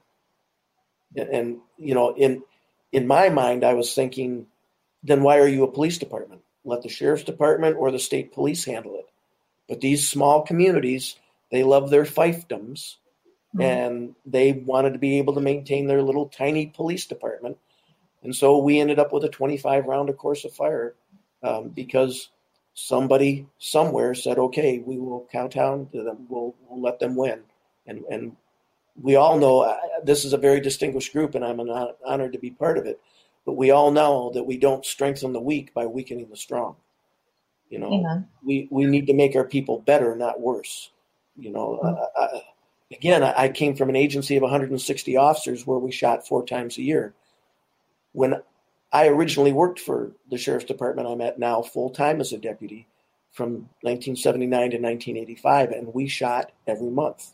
Mm-hmm. Um, there were probably 500 deputies back then. I've now gone back to that agency since I retired from my full time job. We now have 1,400 deputies, and we still shoot every month. Um, we only qualify once a year. Those other 11 months, we are training. We are, we are teaching people to shoot at night with a flashlight in their hand. We're teaching them move and shoot. We're mm-hmm. teaching them the ta- tactics that go along with the technique of shooting. I think everybody on this panel agrees that movement is life. So they should be learning to move. You know, I think we all probably do the same thing. We initially teach them move, then shoot, and then eventually move and shoot um, to the best of their ability. Because again, movement is life. Um, and there are so many innovations just in our lifetimes. You know, when I when I came on the job in '77, if few told me that one day there'd be a flashlight on a on a handgun, or there would be a laser sight on a handgun, or there would be a red dot sight on a handgun, nobody would have believed that. If the colonel was still around, I, I know that there were laser sights around when the colonel was teaching, and, and he said, you know, that's all well and good, but if you have not mastered the use of the one hand gun, then what do you need all the accessories for? Mm-hmm. And, and, that's part of the problem is we have to get back to the basics. I mean, so many people that can't shoot the one hand gun with one hand anymore. They're they're only accurate with both hands on the gun. And whether you're shoving your partner or an innocent person out of the way, or you've got a ticket book or a flashlight in your hand, um, you you might be shooting that gun with one hand, and it might not be your dominant hand. So mm-hmm. why aren't we improving the skill sets of all of our people by making them shoot at least at close distances, out to 21 feet or so, with their offhand accurately? They they should be able to. One of the best classes I ever went to, other than training with Colonel Rex, was an NRA where they told us we don't care if you're right or left handed, bring a holster for the other side and bring a second gun. You're going to be shooting with each hand. And every course of fire we ran, we had to run it with, I'm left handed, but we had to run it left handed and then right handed and qualify. Um, and it was cool. And I was like, why aren't we doing this more? That's genius. If you if want to run, run, you need, you need to, to walk, walk first. Exactly. Exactly. Exactly and, and I, I, I, think sometimes we forget those core critical skills, which is ma- master the use of the handgun mm-hmm. and, and be able to use it as a one hand gun. I mean, in, in, this day and age, I would guess a majority of the agencies in, in, the United States, anyway, I don't know how it is in Italy or Canada, but we're back to nine millimeters now. Well, when when I hear a police recruit at the academy say I'm recoil sensitive and we're shooting nine millimeters, I'm like, you're in the wrong profession. The fire academy is down the hall on the left. You picked the police academy. That's the wrong academy. Because if you're recoil sensitive to a nine millimeter, you picked the wrong profession. Mm-hmm. You know, you should be pulling holes up a stairwell in a burning building. You should not be carrying a, a nine millimeter handgun and complaining. So, just my thought. Uh, listen, I should. What I should do is I should leave these conversations more often. so, Todd's, Todd's going to get a, a, a, a, uh, an offer in the mail to be a co-host for a the podcast. Uh, he did a great job. He did a great fantastic job. Fantastic job. Um, no, I, I, appreciate you guys just continuing that conversation on. I mean, there's so many things that we can dive into right now. Um, a few things that I do. I know we want to get into some of the human factors portion of this. Um, I know I, I just opened up on the on the chat here. I asked a question. Does anybody have any questions for Q and A? Um, and one of the questions, and I'll bring it up right now because it actually we can we can speak to it right now. I think it'll be relevant. Um, and I'll put up on screen here. It says, "How do we incorporate threat pattern analysis into firearms training?" So, I mean, uh, Joe, I'm gonna Joe, I'm gonna send that one to you. Um, when we talk threat pattern analysis, and we're gonna we're gonna start getting into some of the technical stuff here. We're we're an hour and 50 minutes in, so I want to start talking some of the science behind the training. Let's talk threat pattern analysis. Let's talk human factors and and start where where do officers and instructors have to start when we talk about this kind of stuff? Okay, so I guess tag I'm it. You're um, it. So as I said earlier, not only has it been my good honor to train with the late Colonel Applegate, but long before I, I met Colonel Rex in 1990, I met Bruce Siddle. And, and Bruce Siddle spearheaded human performance and, and understanding human science. Um, initially, to those of us that knew him as a, a, defensive tactics guy or a subject control guy, he spearheaded the, the, the scientific method of teaching physical skills to law enforcement officers, corrections officers, professions, security officers, professionals like that. Um, and and really, I, I, was amazed. At that time, I was just getting involved in defensive tactics training. I wasn't really a firearms guy yet. And as I studied with with Mr. Siddle, I, you know, I came to realize that he's not just basing this on on some panda bear teaching him kung fu on TV or something he, he's actually looking at the science of survival, the science of winning violent conflict, conflicts. And as I became a firearms instructor and uh, in, in various schools, uh, I've trained at all the major manufacturers. I've been to FLETC down in Georgia to their two week instructor school, which is awesome. Uh, NRA, IALEFI conferences. I, have learned from some of the best. Um, w- with that said, what what Bruce was saying was it it's not enough to just teach people how to punch holes in a piece of paper. We have to look at the other side of the equation. We have to look at the bad guy. And when we look at the fact that a high majority of law enforcement shootings are close quarter spontaneous events, and that many officers are killed with one or two headshots and never even draw their handgun, then we have to look at the violent encounter and we have to determine how these things are happening. Um, so, what that led Bruce down a road to was understanding threat pattern recognition. And what that means is what indicators are we getting from bad guys? We can call them red flags, we can call them danger cues, we can call them whatever we would like. Uh, you can see the Italian in me coming out. Um, but we can, use, we can use any label we want um, but the fact is, the the scientific method of doing this, which Colonel Applegate was just when when he and Bruce Siddle met, somebody introduced him. I'm not sure who. Um, when that happened, Colonel Applegate was like, "Wow, your science validates my shooting system. This is just wonderful." And and Bruce and, and the Colonel got along great um, because they had a common interest: keeping good people alive, whoever they are, whatever their title is, whether it's citizen, or or officer. Uh, but to do that, we have to recognize patterns of movement. Now we can start with macro movements, which is big body movements, and in some cases not movements. Like in a lot of the assaults on officers, the bad guy already has the gun in their hand. Sometimes it's concealed under their, their jacket or in their hoodie pocket. Sometimes it's in their hand hanging next to their leg, and the officer never looks down and sees it. And I know that might sound weird, but when you look at the numbers, you can find plenty of videos on YouTube and, and other web locations that will show you that the gun is in their hand. So even if it's in their hand in their pocket, they've cut their draw time in half. They are moving quicker than we can get our gun out and shoot them. Action always beats reaction. So, with that said, we've got to teach our officers how to move subtly out of the line of fire so that the bad guy is missing and the good guy isn't. And that's part of the science of survival. That's part of the science of teaching patterns of motion recognition. Um, and we, we are now moving forward. Bruce Bruce never stops doing research. He's been doing research. Well, I, I did my research project in the early 90s, and that was on Hicks law and reaction time and choice reaction time. Um, and he has funded or promoted probably 100 studies since then, if not more.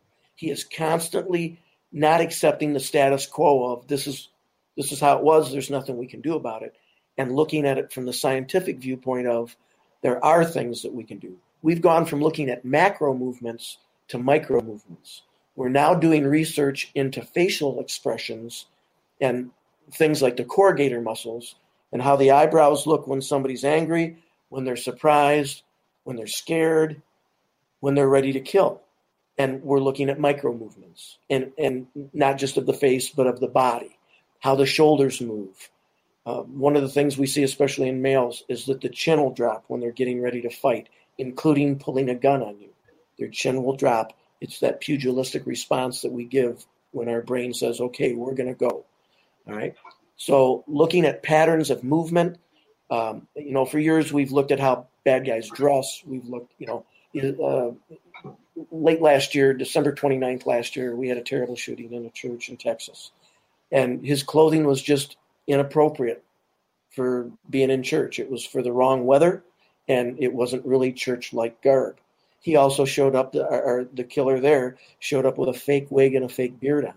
There were multiple red flags there were patterns that we could see that would tell us something was going to go wrong, and then it went wrong.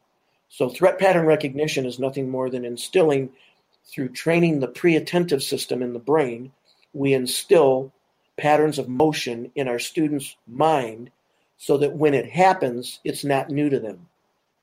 Through training, through training the pre attentive portion of the brain, the pre attentive system, right, preconscious, if you will, we are teaching them what to look for so their brain starts going red flag, red flag, red flag. Oh, this could be a dangerous guy. This could be a dangerous lady. I get, I'm going to move right now. I'm going to get out of the way. And it's going to happen just like it did with Colonel Applegate back in his day, toes to toes, nose to nose at very close range, because that's where a majority of the officers are killed in handgun encounters.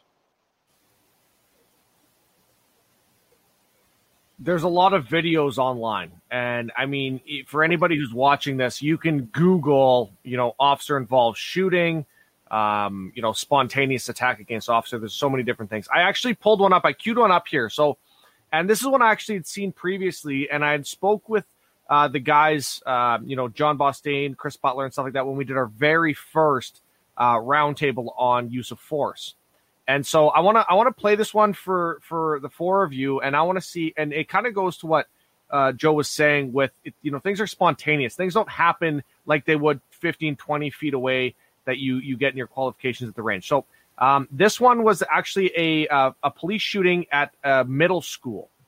Um, so let me see if I can bring the screen up real quick here. Uh, Chrome tab and we'll share the audio, make sure that works. All right, everybody can see this? Mm-hmm. Mm-hmm. Yeah. Okay, let's, let's see if the uh, audio will come through. Have it, has anybody here seen this video? I have. Yeah, I have. Yes.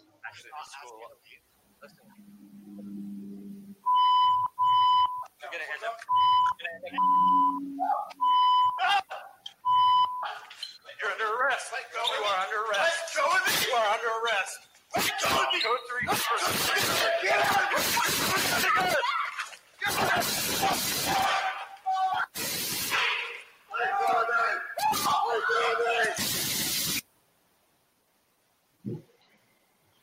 All right. So before I go through it in slow motion, there, I mean, there's there's a lot to unpack in that. What was that? Thirty seconds um, of video footage. So I mean, who who wants to? I mean, for those of you who have seen this video, um, what what happened in this incident, and, can you kind of walk through it a little bit from what you've seen and and how that's applicable to to what we were just talking about?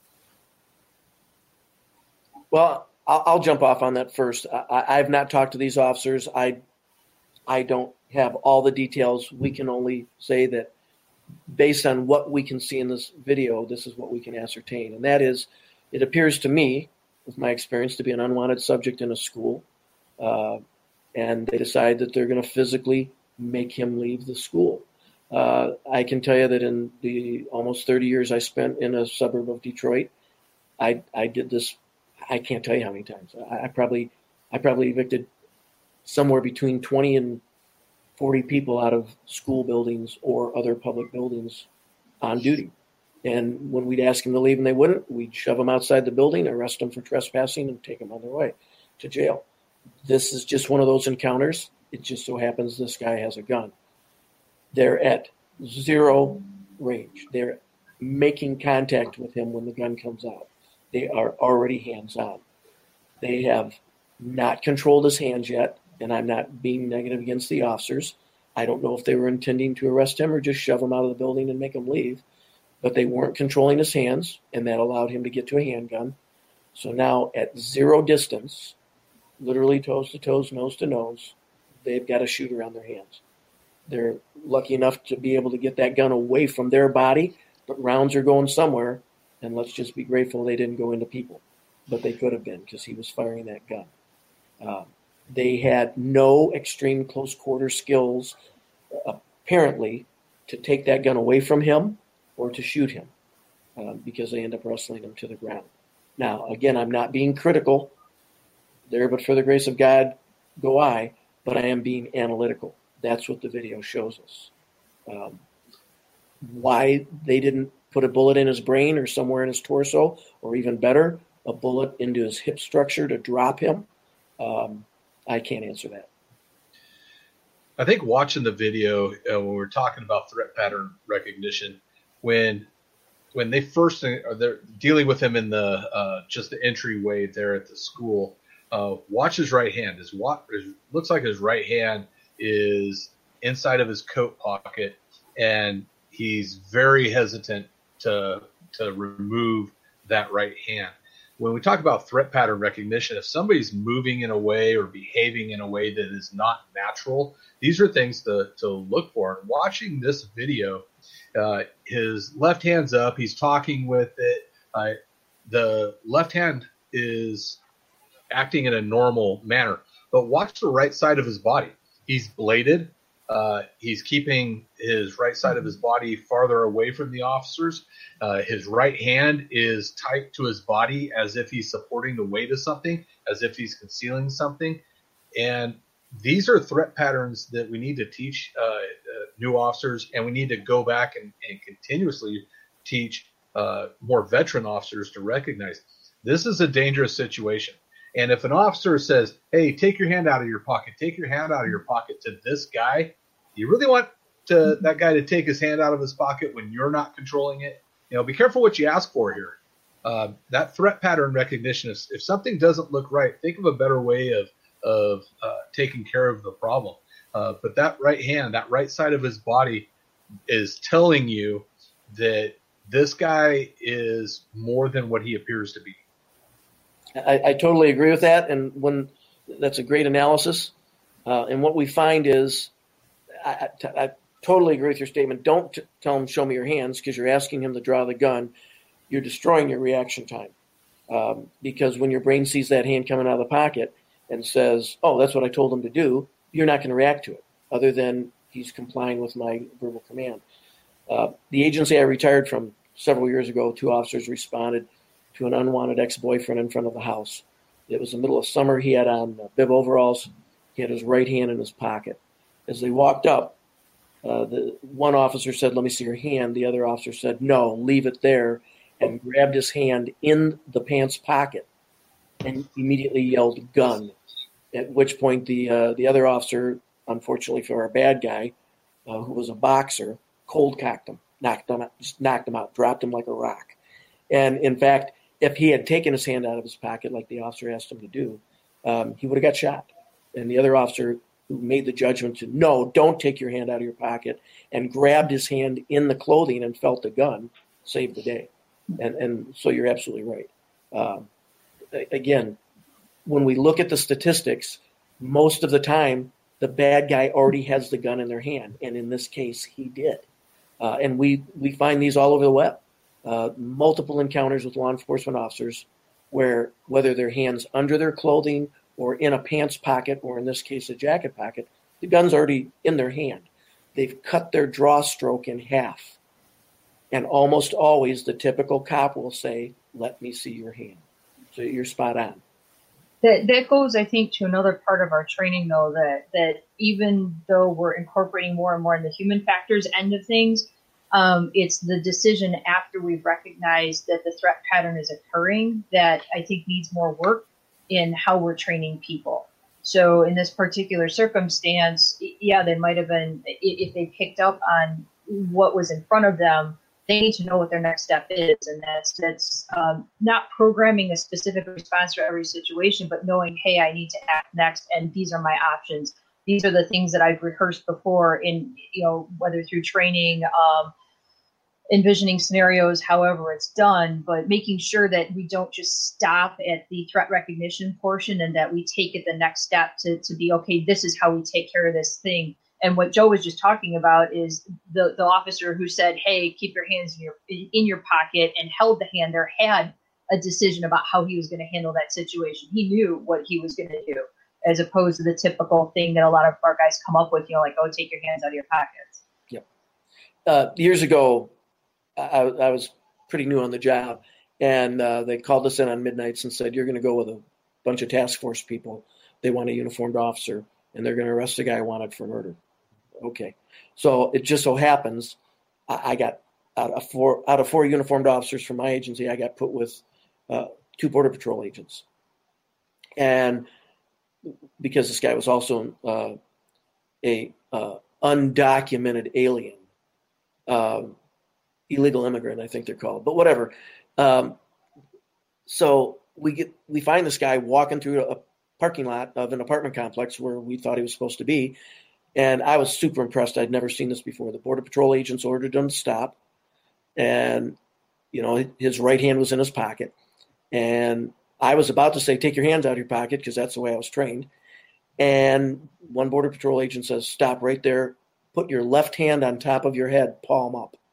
So he basically had him do this. He said, Now, very slowly, from your right pocket, just show me your baby finger. Now just show me your ring finger. Now just show me your social finger. Now show me your index finger. Now take the rest of your hand out of your pocket. And of course, there was a, uh, a little 25 automatic down in his pocket, but he couldn't draw it because the agent made him show one finger at a time which I thought was just awesome, and I've never forgotten that. Um, short of that, uh, you know, when people say, "Well, if we're not going to tell them to show us hand, their hands, what are we going to tell them to do?" You're going to tell them to do that. Mm-hmm. Yeah, I think you're exactly right. I think that uh, you know we got to be careful what we ask for of these folks. Um, if they're taking their hands out of their pocket, what's going to be in their hands? I think that there are multiple uh, scenarios that each of us can think about in our careers that we've encountered where that's been a problem, and we all know of, of other incidents where uh, you know that whole "be careful what you wish for," take the hand out of, of your pocket, uh, turned out badly. In this case, uh, Eugene Police Department's in Oregon. It's uh, at an agency that's about two hours uh, directly west over the mountains from from my old agency so we got a chance to, to sit down and really take a look at this video.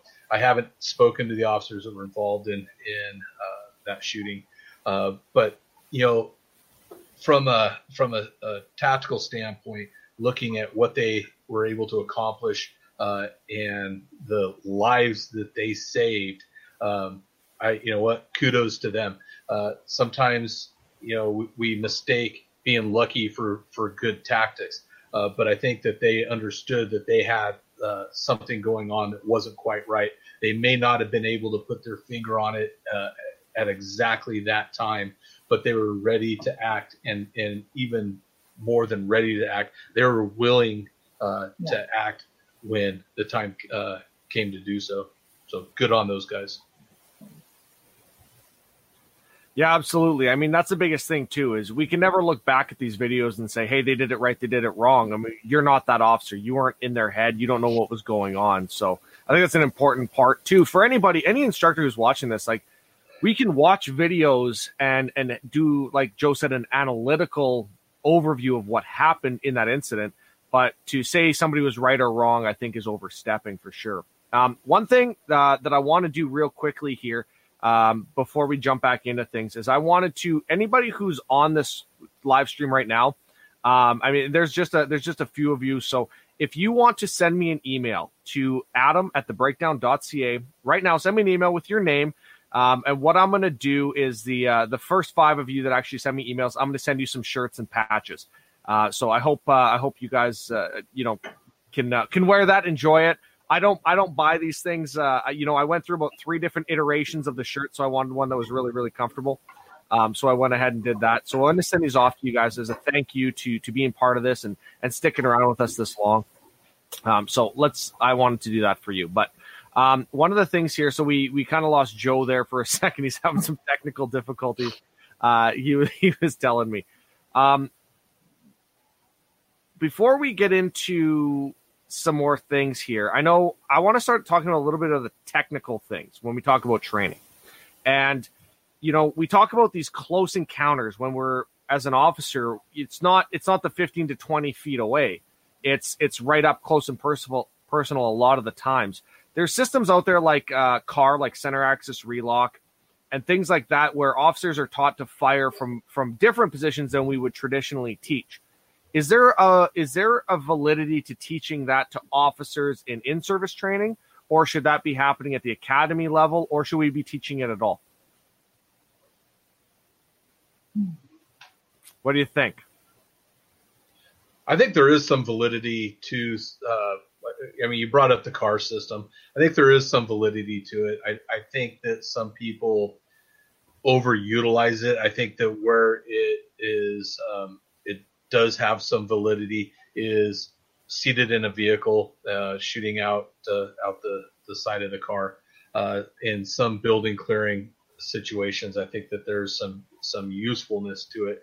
Uh, I don't dismiss it completely out of hand that being said, when it uh, when I've seen guys uh, on the range try to to make precise shots at I, I, don't mean long distance, I mean intermediate distance. You see a lot of guys struggle with it.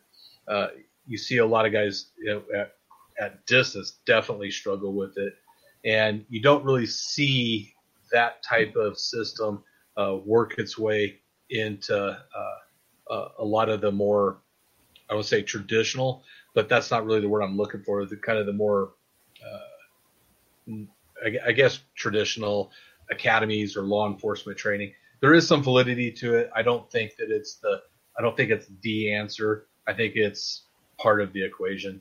And where do we introduce it? I think we started introducing it just after uh, we introduced movement. You know, dynamic, deliberate movement if we're going to get them seated in a car and do some of these other other responses, then you know, or do some building search type training, then we can show them uh, how the CAR system can can can apply based on on context. Um, but uh, I think that's where it has to start. I look at it um, when you ask questions like that. I, I, look at it a little bit differently, maybe than Todd does, in the sense that um, he seems to be talking about like building techniques and I like to keep options open for people who um, may not be built for a certain technique or may not, um, it just might not function with their physiology that well, or there's modifications that they might need to make to be able to shoot better. So pulling pulling information from all these different places and all the different systems um, could be helpful to some shooters, and other shooters are going to be like, no, it's just not for me. It doesn't work for me. So um, you might even introduce some of those things early on when you're teaching people how to shoot and and figuring out that hey this this just doesn't work well for this person but this other way of doing things does so um, keeping your options open and keeping techniques uh, a variety of techniques available can be helpful when we're dealing with a variety of students in my role uh, maybe i agree with all but uh, sometimes you need to follow our body and there's a lot of people uh, better than me, like uh, Tony Blauer, uh, and during a problematic situation, your body reaction is not stay close, but take away whatever you have in the front. So I'm I'm not against teaching this kind of technique, but I don't need to teach because if I'm in a you know uh, close space, of course, and I cannot um, extend the, my, my my arms. I need to find a uh, intermediate position or something like that. But we need to listen our body, I think personally. So maybe uh, again, when you have uh, a sort of level, you can introduce something. Uh, you normally I'm I don't want to say I'm I'm against, but I prefer traditional like Todd said. Yeah, I'm not a big fan of the CAR system. Uh, I, I, do think that there is some context that it can be useful, um, but I do agree with Alexandra that we need we need to find solutions for our shooters. And you know, I've got a I've got a perfect story to illustrate that. Uh, about eight years ago, uh, my wife went through uh, uh, chemotherapy, and she's great now. But when she was going through chemotherapy, she had a difficult time um, maintaining her her more normal modified isosceles stance. Uh, the gun got heavy. She wasn't able to to control recoil as well. Uh, you know, she was fatigued from the the chemotherapy, so her body wasn't uh, wasn't normal. Uh, at the end of her chemotherapy, uh, we went to uh, Thunder Ranch and we're training with Clint and Heidi Smith, and over those three days on the range, she just couldn't uh, maintain a modified isosceles stance. So about halfway through the first day, she started shooting more Weaver, and that was a solution that allowed her to get through three days on the range, uh, two weeks after stopping chemotherapy. And you know, now she's got quite a bit of experience shooting Weaver, but she's back to shooting more of her modified isosceles type stance. But when it comes when she her when she finds herself in a position now uh, where Weaver is kind of helpful, she's much better and got a much higher skill level than she used to be. But it was a solution uh, for the time to get her to where she needed to be later on down the road. So, you know, uh, keeping keeping an open mind to to other styles is really important because we're not trying to make clones of us we're trying to find solutions that work for them. You know, I was, I was really, I was, I was disappointed when when Luann wasn't to come on because I know one of the biggest things, and maybe Alexandra, maybe this is perfect for you to to jump in here, but I mean, she had she has spent a career, and her whole her whole thing is the difference between teaching females firearms training and teaching males, um, yeah. and there's a huge difference. And when it comes to body size and composition and and athletic ability, I mean, shooters come in all shapes and sizes. And, you know, even with defensive tactics, this one size fits all thing doesn't work. And it doesn't work with defensive tactics training and it doesn't work with shooting. Um, I know for me, myself, when, you know, the biggest thing for me learning when I was an instructor as a defensive tactics or martial arts instructor, the biggest lesson for me to learn was that, you know, if it works, just because it works for me, it doesn't necessarily mean it's going to work for somebody else. And, you know, I'm six foot, 220 pounds uh, 230 if I'm being honest. And you know, my uh, when I'm teaching somebody how to do a, some type of takedown or you know a hip toss or something, or some type of t- control technique, it may work fine for me, but it's not going to work for that that female officer who's 120 mm-hmm. pounds soaking wet and five foot nothing. So I think I think those same comparisons can be drawn to firearms training and and why is there such a, a disparity in instructors that don't understand how to teach females how to shoot correctly? Wow, that's a lot of different questions there, Adam. sorry, sorry. Yeah, one. What what when we talk about female firearm training, what is, what is the one thing if you could give one piece of advice to instructors out there when they're trying to teach a female how to shoot, what would it be and why? Um I'm not going to say female specific with it, and, and maybe my mindset's a little different about it. But I, for example, I, I mean, I started this job 22 years ago. I started shooting when I was 16. I didn't expect different treatment on the range because I was female. So um, some of it is what the students come in with, and, and we need to we need to be realistic about um, everybody's coming into the range to learn how to shoot, right?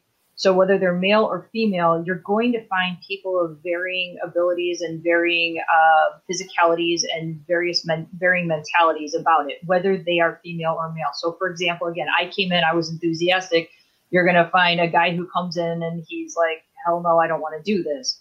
So it really, to me, doesn't have as much to do with gender. Um, that being said, again, you, you need to pay some attention to um, like you were just talking about, you know, you're a six foot, you know, whatever guy, and, and I'm going to be smaller than you are. So how are firearms fitting people? We should be paying attention to that for everybody, right? It's it's not just the women in the group. You're going to have guys who are smaller, guys who are bigger. Um, so I, am going to say generally it's an attentiveness to your students and um, not just assuming that because you've been through the 40 hour firearms instructor class is just enough to make you dangerous. That means you know exactly what you're talking about. Um, be open to the feedback they're giving you. And I think one of the great ways to do that, um, I, I love to have our firearms instructors uh, help teach our Citizens Police Academy because they get exposed to a group of people who have a totally different mindset than their officers do. And now they have to deal with things like arthritic hands or eyesight problems or things that cause them to think about, hey, how am I going to explain this to this person? How am I going to um, walk them through trigger control and sight alignment and sight picture. Um, so it, it, expanding your basis and expanding um, your approach to the variety of people and acknowledging that there is a variety of people that you're going to be training. Um, so generally, I, I, don't like to keep it a, a gender specific issue. Hopefully that answered your question. Yeah, sorry, I didn't mean to. I didn't mean to just like call, you know call females in general. Yeah. Uh, I should know better. I do this for a living. But what I'm, what, that's what I meant was, I mean, there's, I mean, from a physiological standpoint, there's mm-hmm. there is a discrepancy um, from athleticism from male to female, and that's what we're talking about, right? When it comes to muscle development, muscle growth, and strength, which mm-hmm. all play a factor into how the body will handle a recoil from a firearm. You know how you're, you know, what stances work best for certain body types.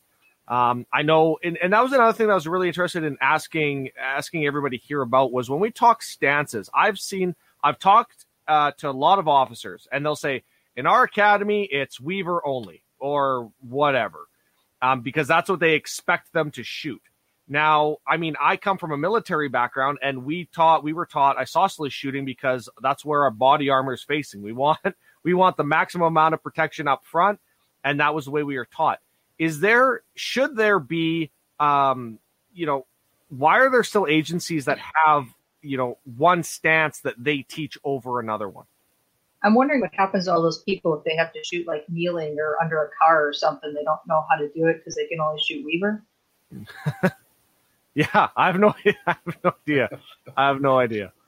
You know i i think that we get too wrapped up in the in the uh, weeds there when we talk about stances. You know i brought up stance and I kind of regret it now. But I brought up stance because I think that it kind of goes to showing uh, that we as instructors need to provide solutions for our shooters. And so I was talking specifically about my wife's experience uh, and being kind of flexible in evaluating different uh, uh, shooters' needs.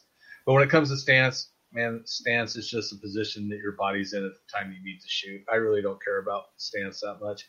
Um, you know, it's uh, when I, when we talk about shooting platform, it's it's more about uh, being aggressive uh, with the gun, aggressive behind the gun, uh, and how you interface with the gun uh, at the grip. I think that you know it does. I don't care where your feet are.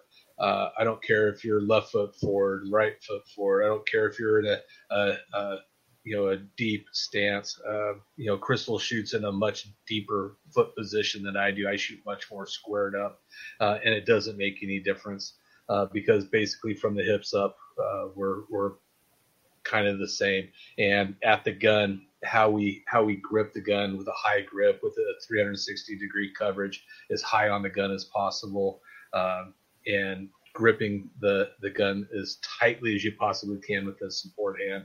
Um, and doing those kinds of things is much more important than where your feet are. Uh, I mean, that's just kind of the bottom line. Yeah, Joe. Joe, you just kind of joined us again. What we're talking about is um, do stances really matter? And from a physiological standpoint, with different body types, what should you know? Are there certain things that instructors should be keeping in mind when they're instructing people, or, or when an instructor trainer is teaching an instructor how to teach other types of shooters? Yeah. Um, so we obviously we have to deal with various body types when we're when we're training people, and we've got to make techniques fit the individual. Um, you know, over the years, I've gotten a new hip and had both my shoulders worked on and what have you, and and I can't do some of the things the way I used to do them. So a good instructor working with me would tell me um, that with your body limitations, with your body capabilities, this is the way you'll have to do this technique. So, you know, hopefully we don't have recruits in the academy that have restrictions like that, although in this day and age, that's not impossible. Um, but we've got to make the technique fit them. Um, obviously, the better fitness factor we have with our students, the better they're going to be able to perform physical skills. But yeah, we've got to, you know, uh, Colonel Applegate in, in his body point position was very big on getting the tricep over the sternum in the body point. Uh, not everybody can do that. And it's not just because they're out of shape. You get some people that, that lift a lot and they've got big arms and big pecs and, and, and they've got solid stomach muscles. They might not be able to get that arm centered on the torso, uh, on the sternum, the way Colonel Applegate liked it. Uh, so I teach those students to uniformed officers to put their elbow in their holster and index their arm to their body because that's actually body indexed aimed fire. So yeah, I would say that in some circumstances we have to be able to adjust physiologically to the student. Whoa, that's a weird one right there. All right. Um, before before we kind of jump into anything else, is there anything that we've touched on so far that anybody has any more points on or or wants to speak to when it comes to developing trainers or developing instructors when it comes to shooting? Um, the the only thing I wanted to mention quickly is I know that we might have some instructors out there who are like, "Hey, I've got to spend my own money. What things should I choose to do if I'm gonna if I'm going to put my money down somewhere to go for extra training?" And I think Todd kind of mentioned earlier. I just wanted to underscore the point that the collective conferences where we go and meet other instructors are a great place to start out instead of um, the crapshoot of you know maybe taking a class from somebody found online for 40 hours and not really knowing who they are and what they're about. Um, bang for your buck wise, getting to a place where you can meet a whole bunch of people and be in classes with them and see how they work, and then have the opportunity to teach yourself later on uh, to come back and, and, teach as an instructor, and you grow a whole lot that way. Um, that, that's a really good place to start if we have folks out there who are the 40 hour people looking to do more. Yeah, awesome. Yeah. Um, one thing before we kind of jump on to Todd, what I just what I just asked everybody was if there was anything kind of what we've spoken to already when it comes to developing instructors and trainers or types of things that they should be knowing. Is there anything else that you want to kind of add to that? You know, I I just want to go back to ongoing continuing education. I think it's the single most important thing that we do. Uh, that you know, getting that instructor certification isn't the end of the game. It's just the beginning. Uh, start reading books, start uh, listening to podcasts, start learning more about the learning process. Uh, start learning about the the history of shooting and where we came from, and are we mired in the same spot or are we moving forward? Uh, I think those kinds of studies is is absolutely critical for for a firearms instructor. You know, if I can relate that background and my martial arts background. I started studying martial arts in 1970. And if I had walked into the school that I trained at for many, many years, for 18 years uh, anyway, uh, if I had walked in and the instructor told me, Yeah, I just completed a 40 hour course. Now I'm a martial arts master and I'm going to teach you everything I have mastered in 40 hours, I obviously would have walked out the door and not stuck around. Um, and yet, it, it, the I, I hate to say it, maybe Canada's the same way. Maybe Italy's the same way.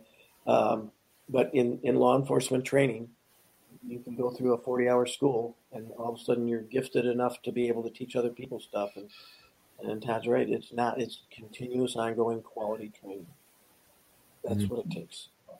Uh, I really wish Brandon would have had a chance to jump on with us. He so I just actually did a, a full like two hour interview with him for the podcast, and one of the things that came up in conversation was that ongoing training. And I mean, to to speak exactly to your point there, Joe, what I equated it to was my martial arts experience. And when you become a black belt, I mean, if you if you're in any type of legitimate school, any type of legitimate lineage, you get that black belt. That's the beginning of your journey. That's the start of it. It's everything up to there is fundamentals.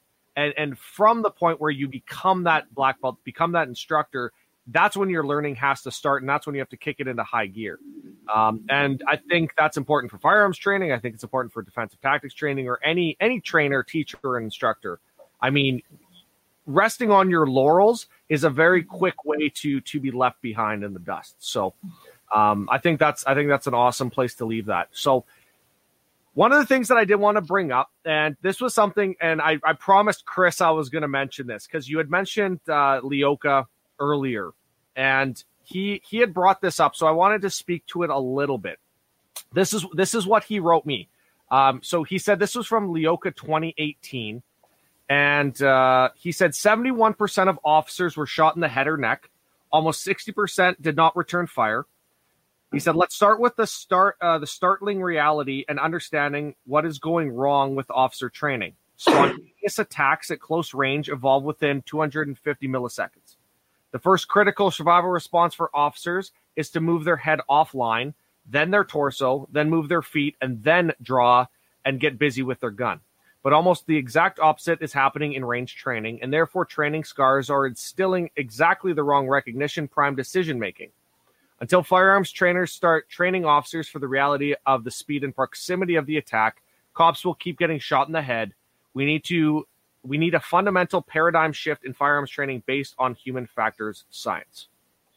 So essentially what he's saying is we need to start training officers to move off the line first before draw first. I mean, so does anybody want to kind of start with how they're implementing that with their training? Uh, I would say first off, it's it's not moving offline first. It's it's recognizing the threat sooner and faster and first. Uh, it goes kind of back to that threat pattern recognition, uh, and then we start talking about that dynamic and deliberate movement.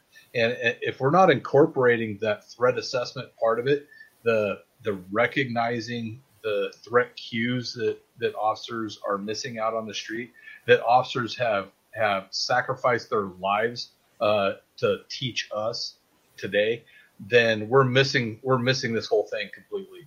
Uh, we could we could talk about deliberate dynamic movement. We could talk about uh, you know when to get the gun out. We can talk about when the gunfight actually starts and, and if it's a gunfight.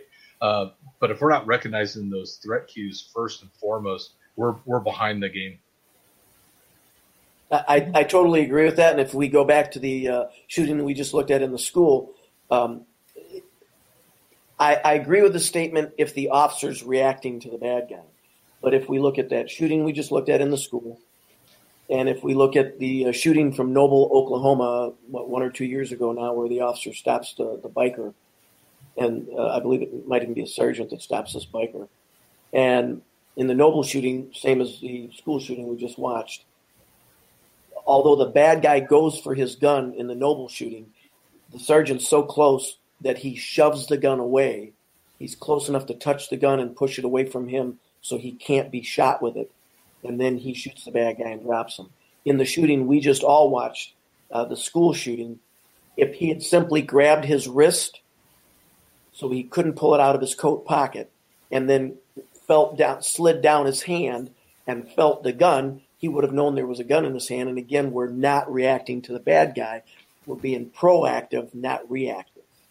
Uh, and so that's he's spot on. Again, if we get ahead of the danger cues and we take action first, we're making the bad guy react to us instead of us reacting to the bad guy.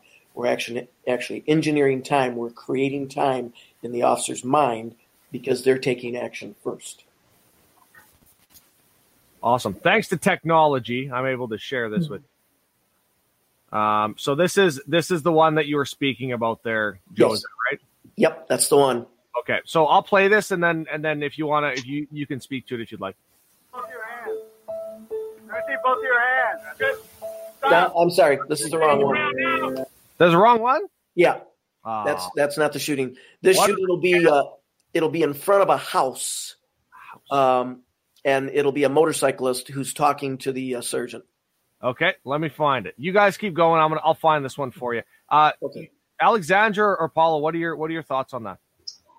Um, my thoughts go back to what what I was talking about earlier, and I'm I'm still not sure as collectively as instructors is something we need to think about. How how do we get better at teaching the combination of recognizing the danger cues with what we're doing on the range? Um, what what I don't like seeing happen is the whole concept of oh move off the X becoming like the whole oh, oh scan behind you thing where people aren't actually even looking for a threat. It's just something they do after they shoot, and um, we need to figure out a better way to instill that in our people. I, I think some of it goes to things like the scenario based training where you can watch um, things happening on the screen in front of you, be able to point out, look, this is a danger cue, this is danger cue, this is what I would do about it.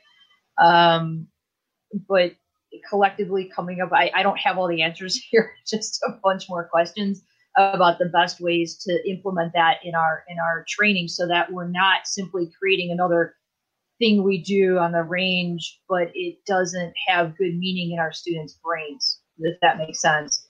Oh, that totally makes sense. I totally agree with you. We, we, we teach them to automatically do something that might not even be appropriate for the arena that they're in at the time.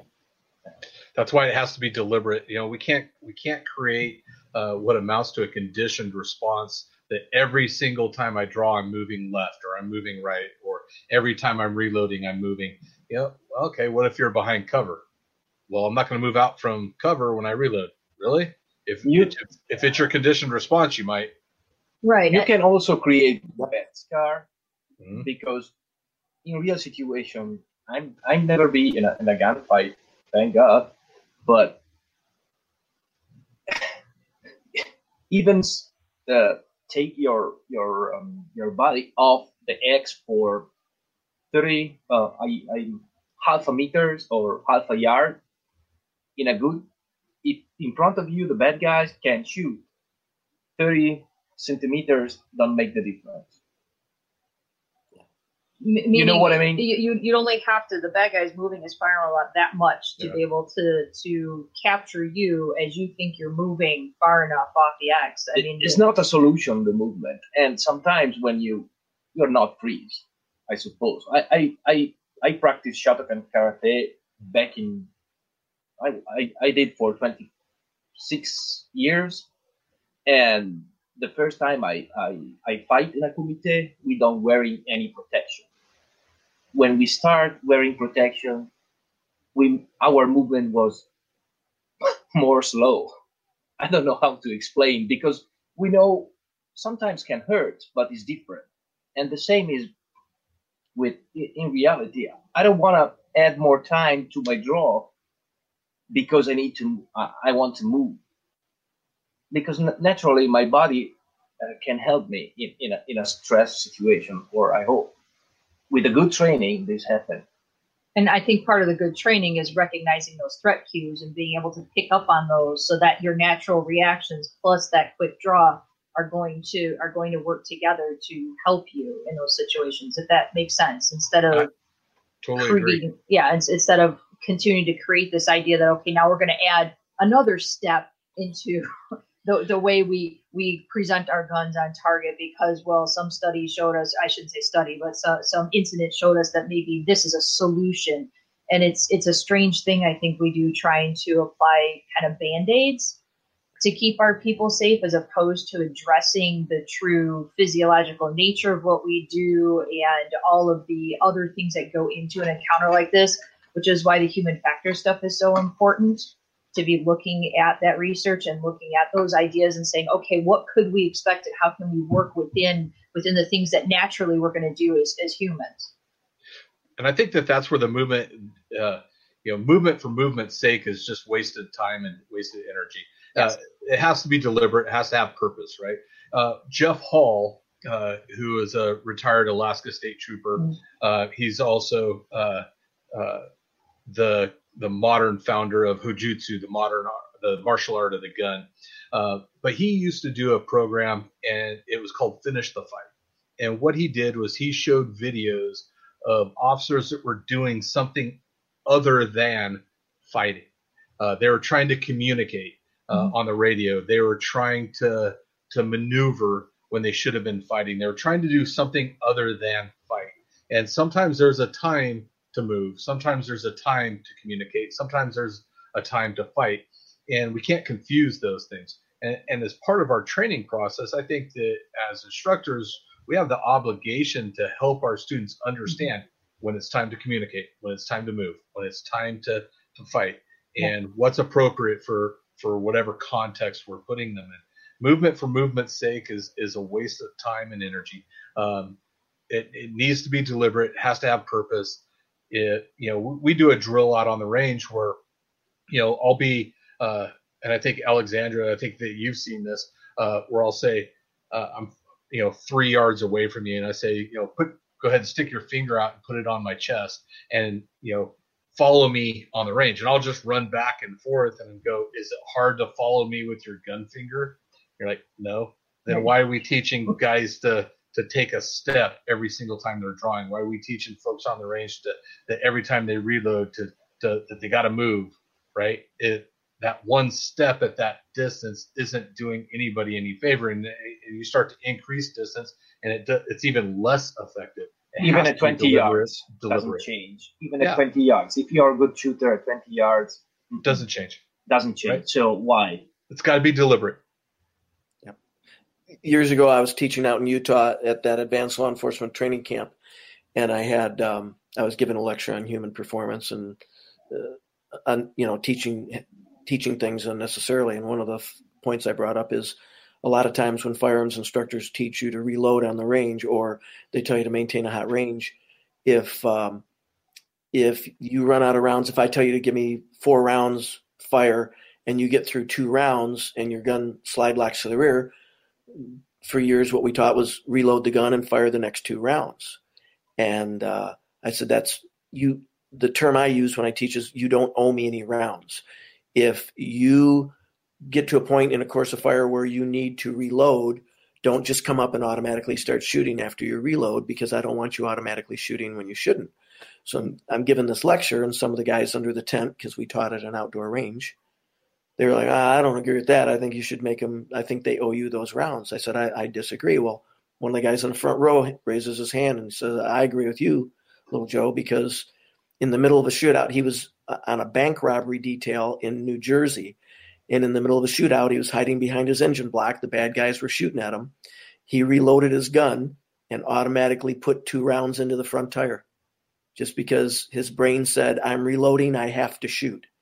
And that's the kind of automatic response that we don't want to be an automatic response. So I, I, agree. Right. Sometimes not moving could save your life. The problem is in the fraction of a second, because if we're once again reacting to the bad guy, in a fraction of a second, it's going to be tough to determine should I move or shouldn't I. Um, and and that's a decision making process that's tough. Some things do need to be automatic, um, but you know, like automatically reloading when your gun is empty without thinking about it. Um, but that's a tough one, and that calls for movement time, basically a, a time movement study, and and organizations like like PPCT have done those for years. But any any department, any individual could do a time motion study and ask themselves what makes sense here. What, when we look at the big numbers, what's going to give us the best answer? Because again, we've got to come up with some kind of solution. Um, it, but the only way to do that is through valid research. Run, run 30, 40, 100 people through the same scenario and see what works the best.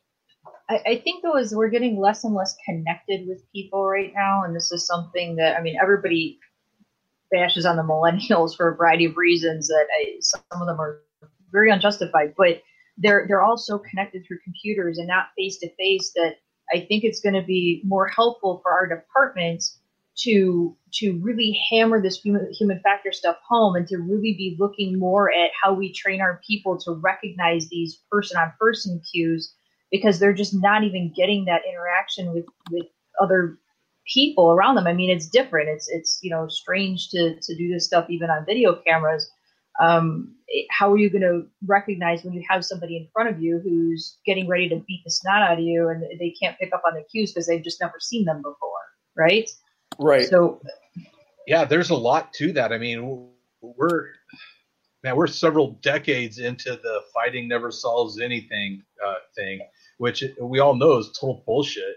Uh, fight throughout history, fighting has solved everything. It, it may not be the uh, you know the the ideal way to solve a lot of problems, but it solves problems, right? and not pretty, but it works. it does and but you know growing up fighting or or um, you know participating in martial arts or or whatever the case may be a lot of us that's where we got our first uh, introduction to threat cues right and Mhm. nowadays we're not seeing as many people that have that ability to recognize those threat cues so uh, utilizing technologies to show them uh, those pre-threat indicators those pre-attack indicators uh, to get them to understand these are things you need to look for because these are the uh, these are things that are going to to uh, lead to something bad happening. And if you can get ahead of it uh, that's the way to do it because i mean quite frankly a lot of our new cops going and i don't mean millennials i'm going i'm talking we're several decades into the fighting never Yeah. solves anything bullshit um, it's it's costing our our uh, police officers uh, lives and injuries because they're not picking up on those threat cues and Yeah. i think it's absolutely critical information that we we owe it to them to to train them on You know, I, I, I totally agree that we're bashing millennials. I know it's another topic. I'll keep it short, but my daughter's a millennial. She's a cop and a trainer. Mhm. Um, my nephew's a millennial. He's got a master's in psychology and, and therapy, and he works uh, down south in, in a southern state in a institution for juvenile criminals. And he puts his hands on kids every day more than the typical cop does and they're both millennial millennials, but they're doing the job that has to be done.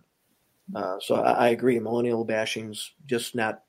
It's just not the right thing to do. No. Joe, I got your, your screen here. Do you want me to add that up here and you can speak to whatever you want to show here? Yeah, uh, let's go with the Noble, Oklahoma shooting. Sure. Yeah. Well, I got I got it up here, so you got to just pick which what you want to show here. Oh, I can do it. Yep. All right. Let's see. Oh, I'm trying. That's all right. Uh, uh, Oh, I got my mouse on it, but it's not opening it. Okay.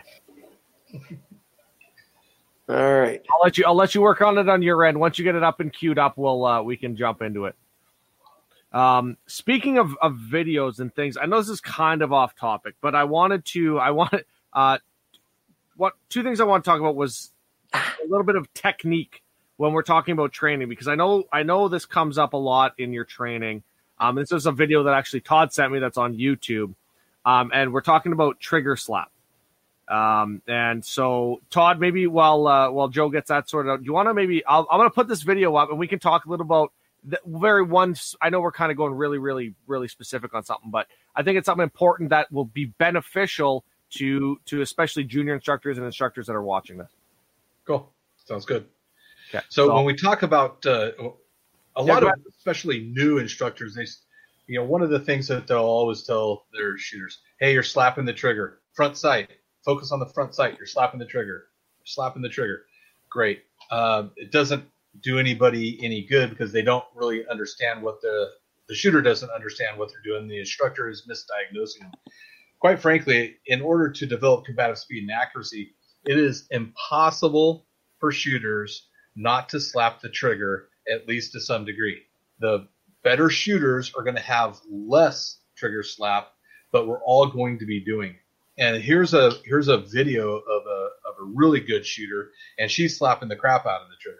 And as you play this video, uh, you'll see that uh, when she takes when she first starts, she's at 10 yards. She's shooting on steel, so if there's audio there, you'll be able to hear it too. Uh, but when she first starts shooting, she indexes her finger on the trigger. She takes up the slack right up to the pressure wall, and then she starts to press through. as the video goes on and is in slow motion, you can see that her finger between shots is coming completely forward, uh, not just to trigger reset, but it's coming completely forward and occasionally losing contact with the trigger. Right? She's relaxing her trigger finger. Uh, we all know that relaxed muscles move quicker and smoother than tense muscles. So she's uh, relaxing that trigger finger. She's uh, comes back into contact with the trigger and is just pressing right through the slack and right through the uh, pressure wall again. And this is a really good shooter. The but she is slapping the trigger. A lot of instructors would come up to her and say, uh, "Hey, you're doing a good job. I don't see anything wrong." Right? Until they saw this in slow motion, and then they say, "Hey, you're slapping the trigger." What the video doesn't show is that downrange, uh, all of her shots are hitting at 10 yards or hitting an eight inch piece of steel dead center every shot, right? The best shooters in the world slap the triggers. Us mere mortals, we slap the trigger. What we want to try to do is to keep that trigger slap from changing the orientation of the muzzle to the uh, intended target area. So we don't want the slap of the trigger to necessarily mess with our ability to make good hits here. So here it is in slow motion. You can see her take the slack up, and then she presses through. Then all of a sudden, finger comes off the trigger. She presses straight through. And these are very quick shots, and she's making good hits each and every shot, right? But she is slapping the trigger. Yeah, we'll play one more time here so everybody can see that. So here's real speed. Okay, kind of. I got a little uh, change between the video and the audio on that.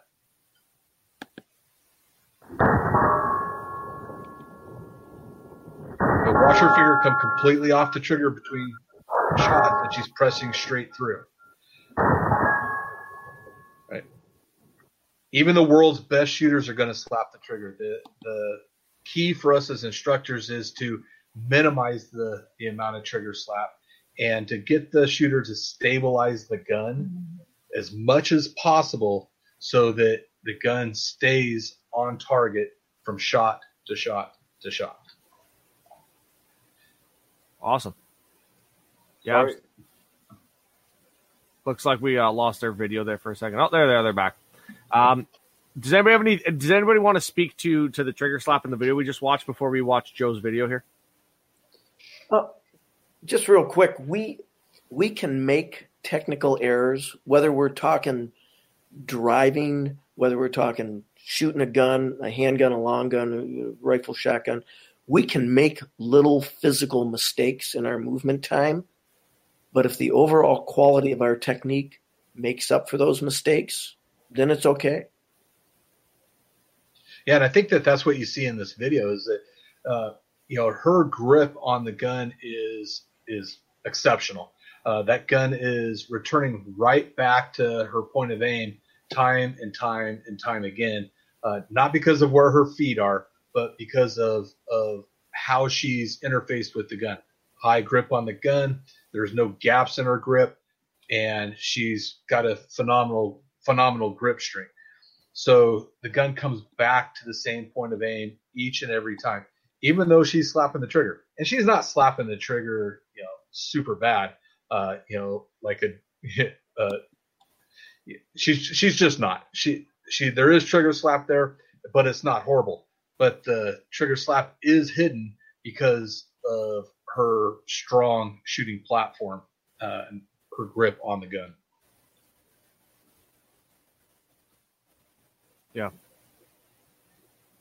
Cool. All right. So so Joe, we got your uh we got your video here. This will be the one. Um That'll be it. you can you can do you want us to do you want that full screen or do you want it just like this? No, that should be fine. Okay. So this is a traffic stop on a biker. The biker's going to walk away. The sergeant's going to follow him. The biker's going to reach into his coat. Maybe he's telling the sergeant he's getting his ID. Maybe he isn't.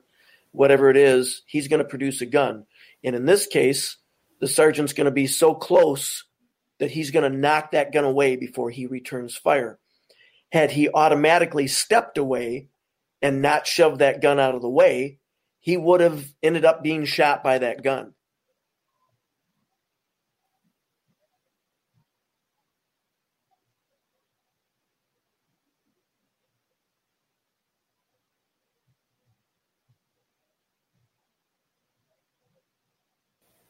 Now, this sergeant did an awesome job. Only kept the gun from pointing at him and dropped the bad guy, but he didn't shoot the innocent civilian that ran up behind him. Yeah, I love this video because it shows you that uh, initially, even though the gun, the guys, the threat here is drawing the gun. Initially, that's not a gunfight. Uh, No. that that is a a uh, empty hand technique uh, initially, and then it turns into a gunfight. Yep. Okay. Can you say something? Think about the movement or bring out the X.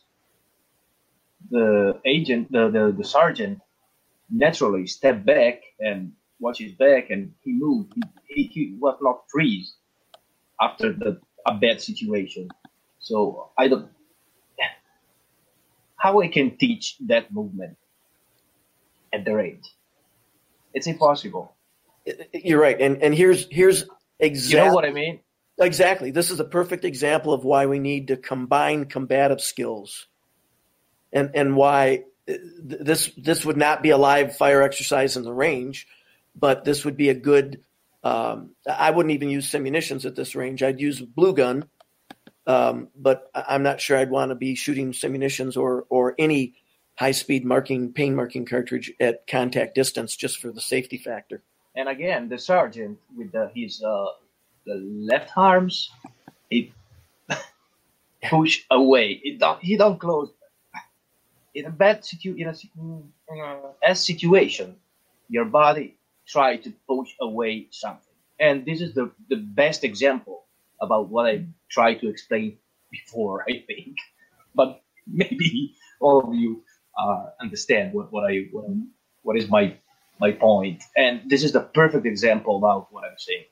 And I, I think your point was, uh, Paolo, that that we can't just teach a specific movement all the time because it's not going to work.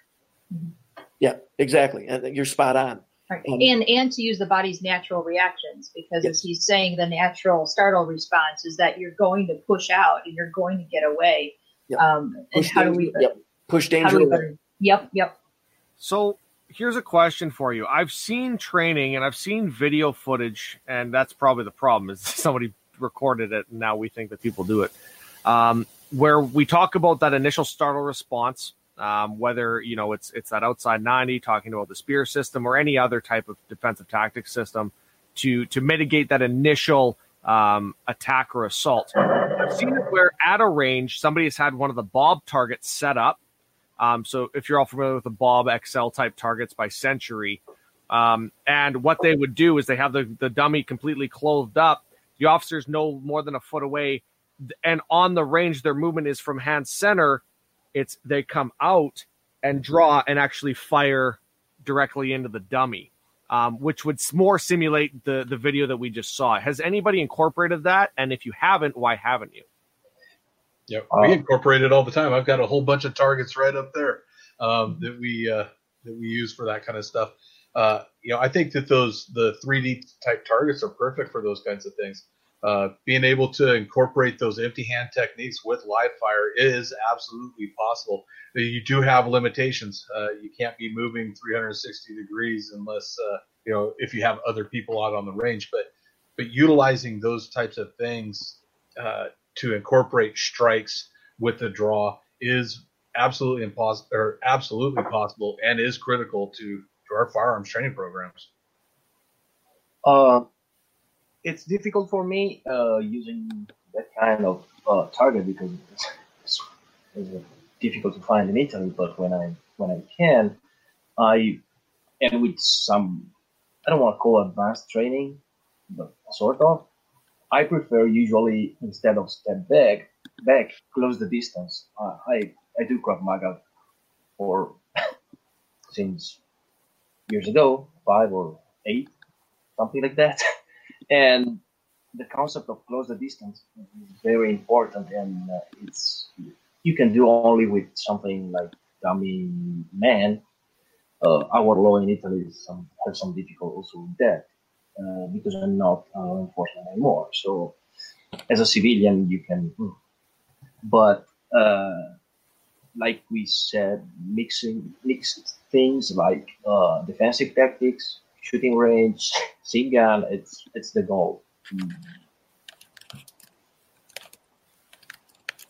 Yeah. I think that talks to a lot. I mean, a lot of what's coming up in every single one of these roundtables we do is interleaving training, um, and and learning, and that goes back to the instructor development is understanding what training is from an academic standpoint and understanding the different dynamics, training modalities, learning methodologies, and stuff like that of your students. Is there anything to that point that that any of you want to speak to, kind of before we we get to the end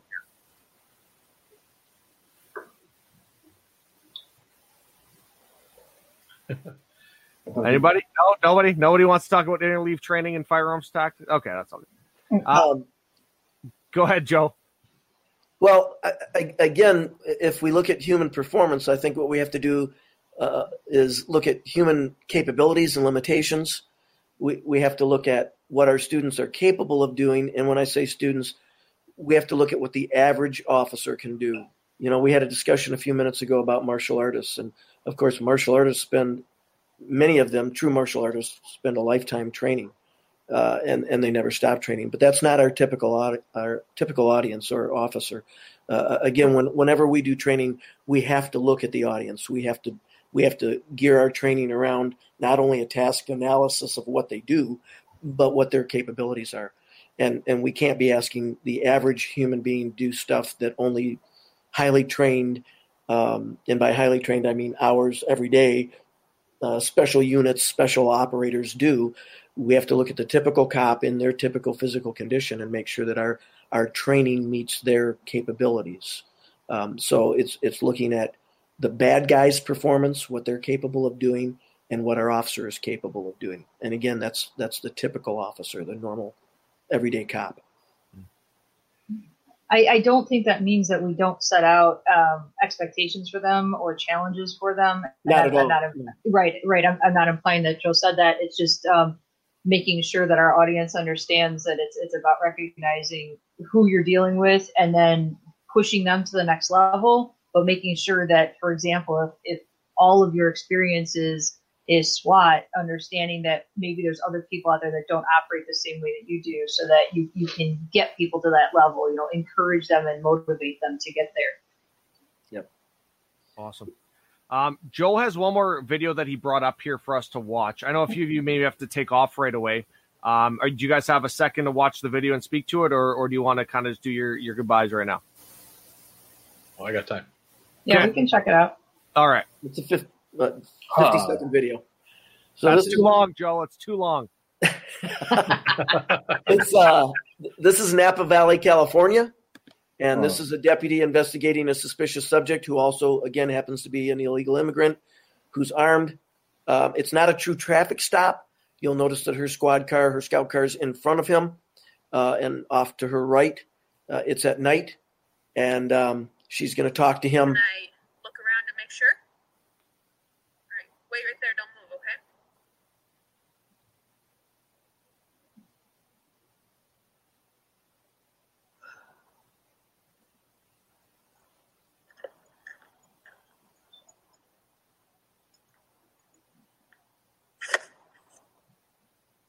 Roll it down.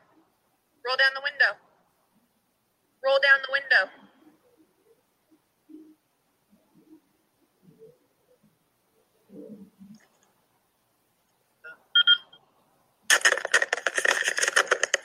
Shots fired, shots fired.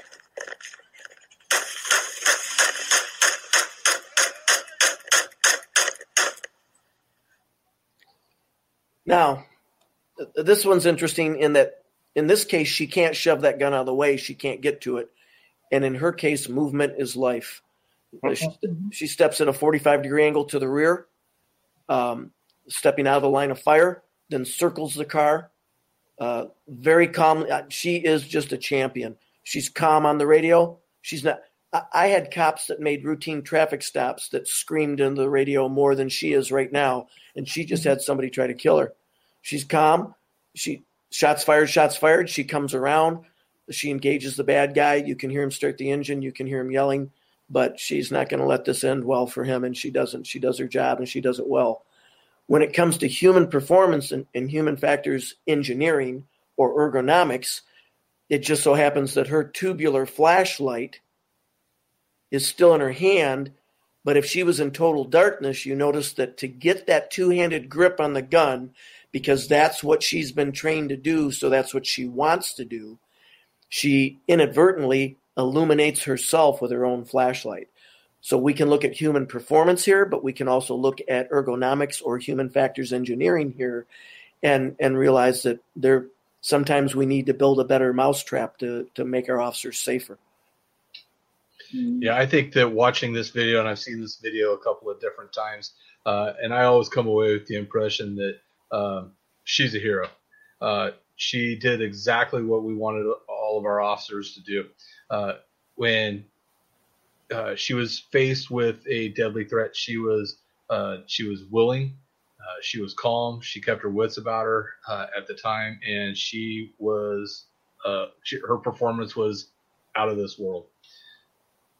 Well, what can we learn from this? We kind of go back to those uh, recognizing those pre-attack indicators. If you watch on her first on her passenger side approach, what's he doing? What's he hiding? Is his movements normal? Are they natural? Is he looking for something and retrieving something?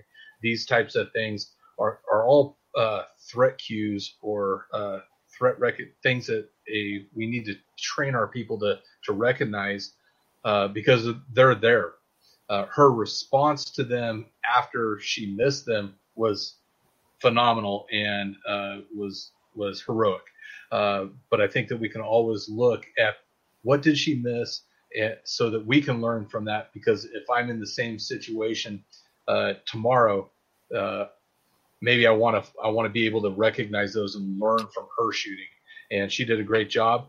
But look at the beginning of the video; she did miss some threat cues. Not not uh, bad mouthing her because she's she did phenomenal. But we can learn, we can take away something from this video.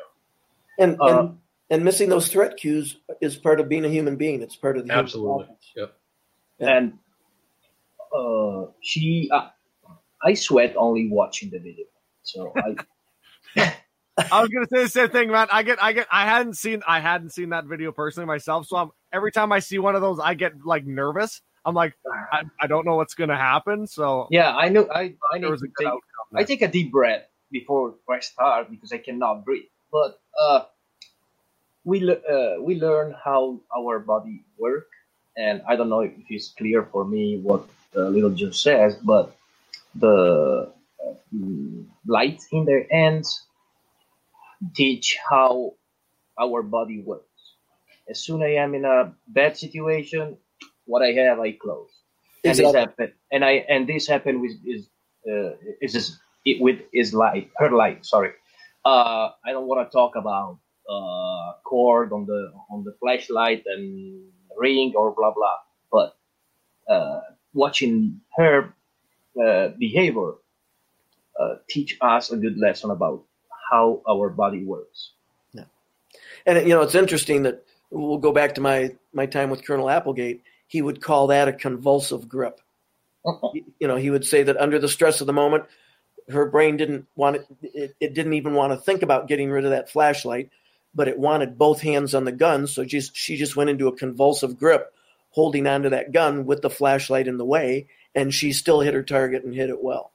So again, for all our human limitations, with with the amount of quality training she had been given, probably at the academy level and in service level, that training saved her life.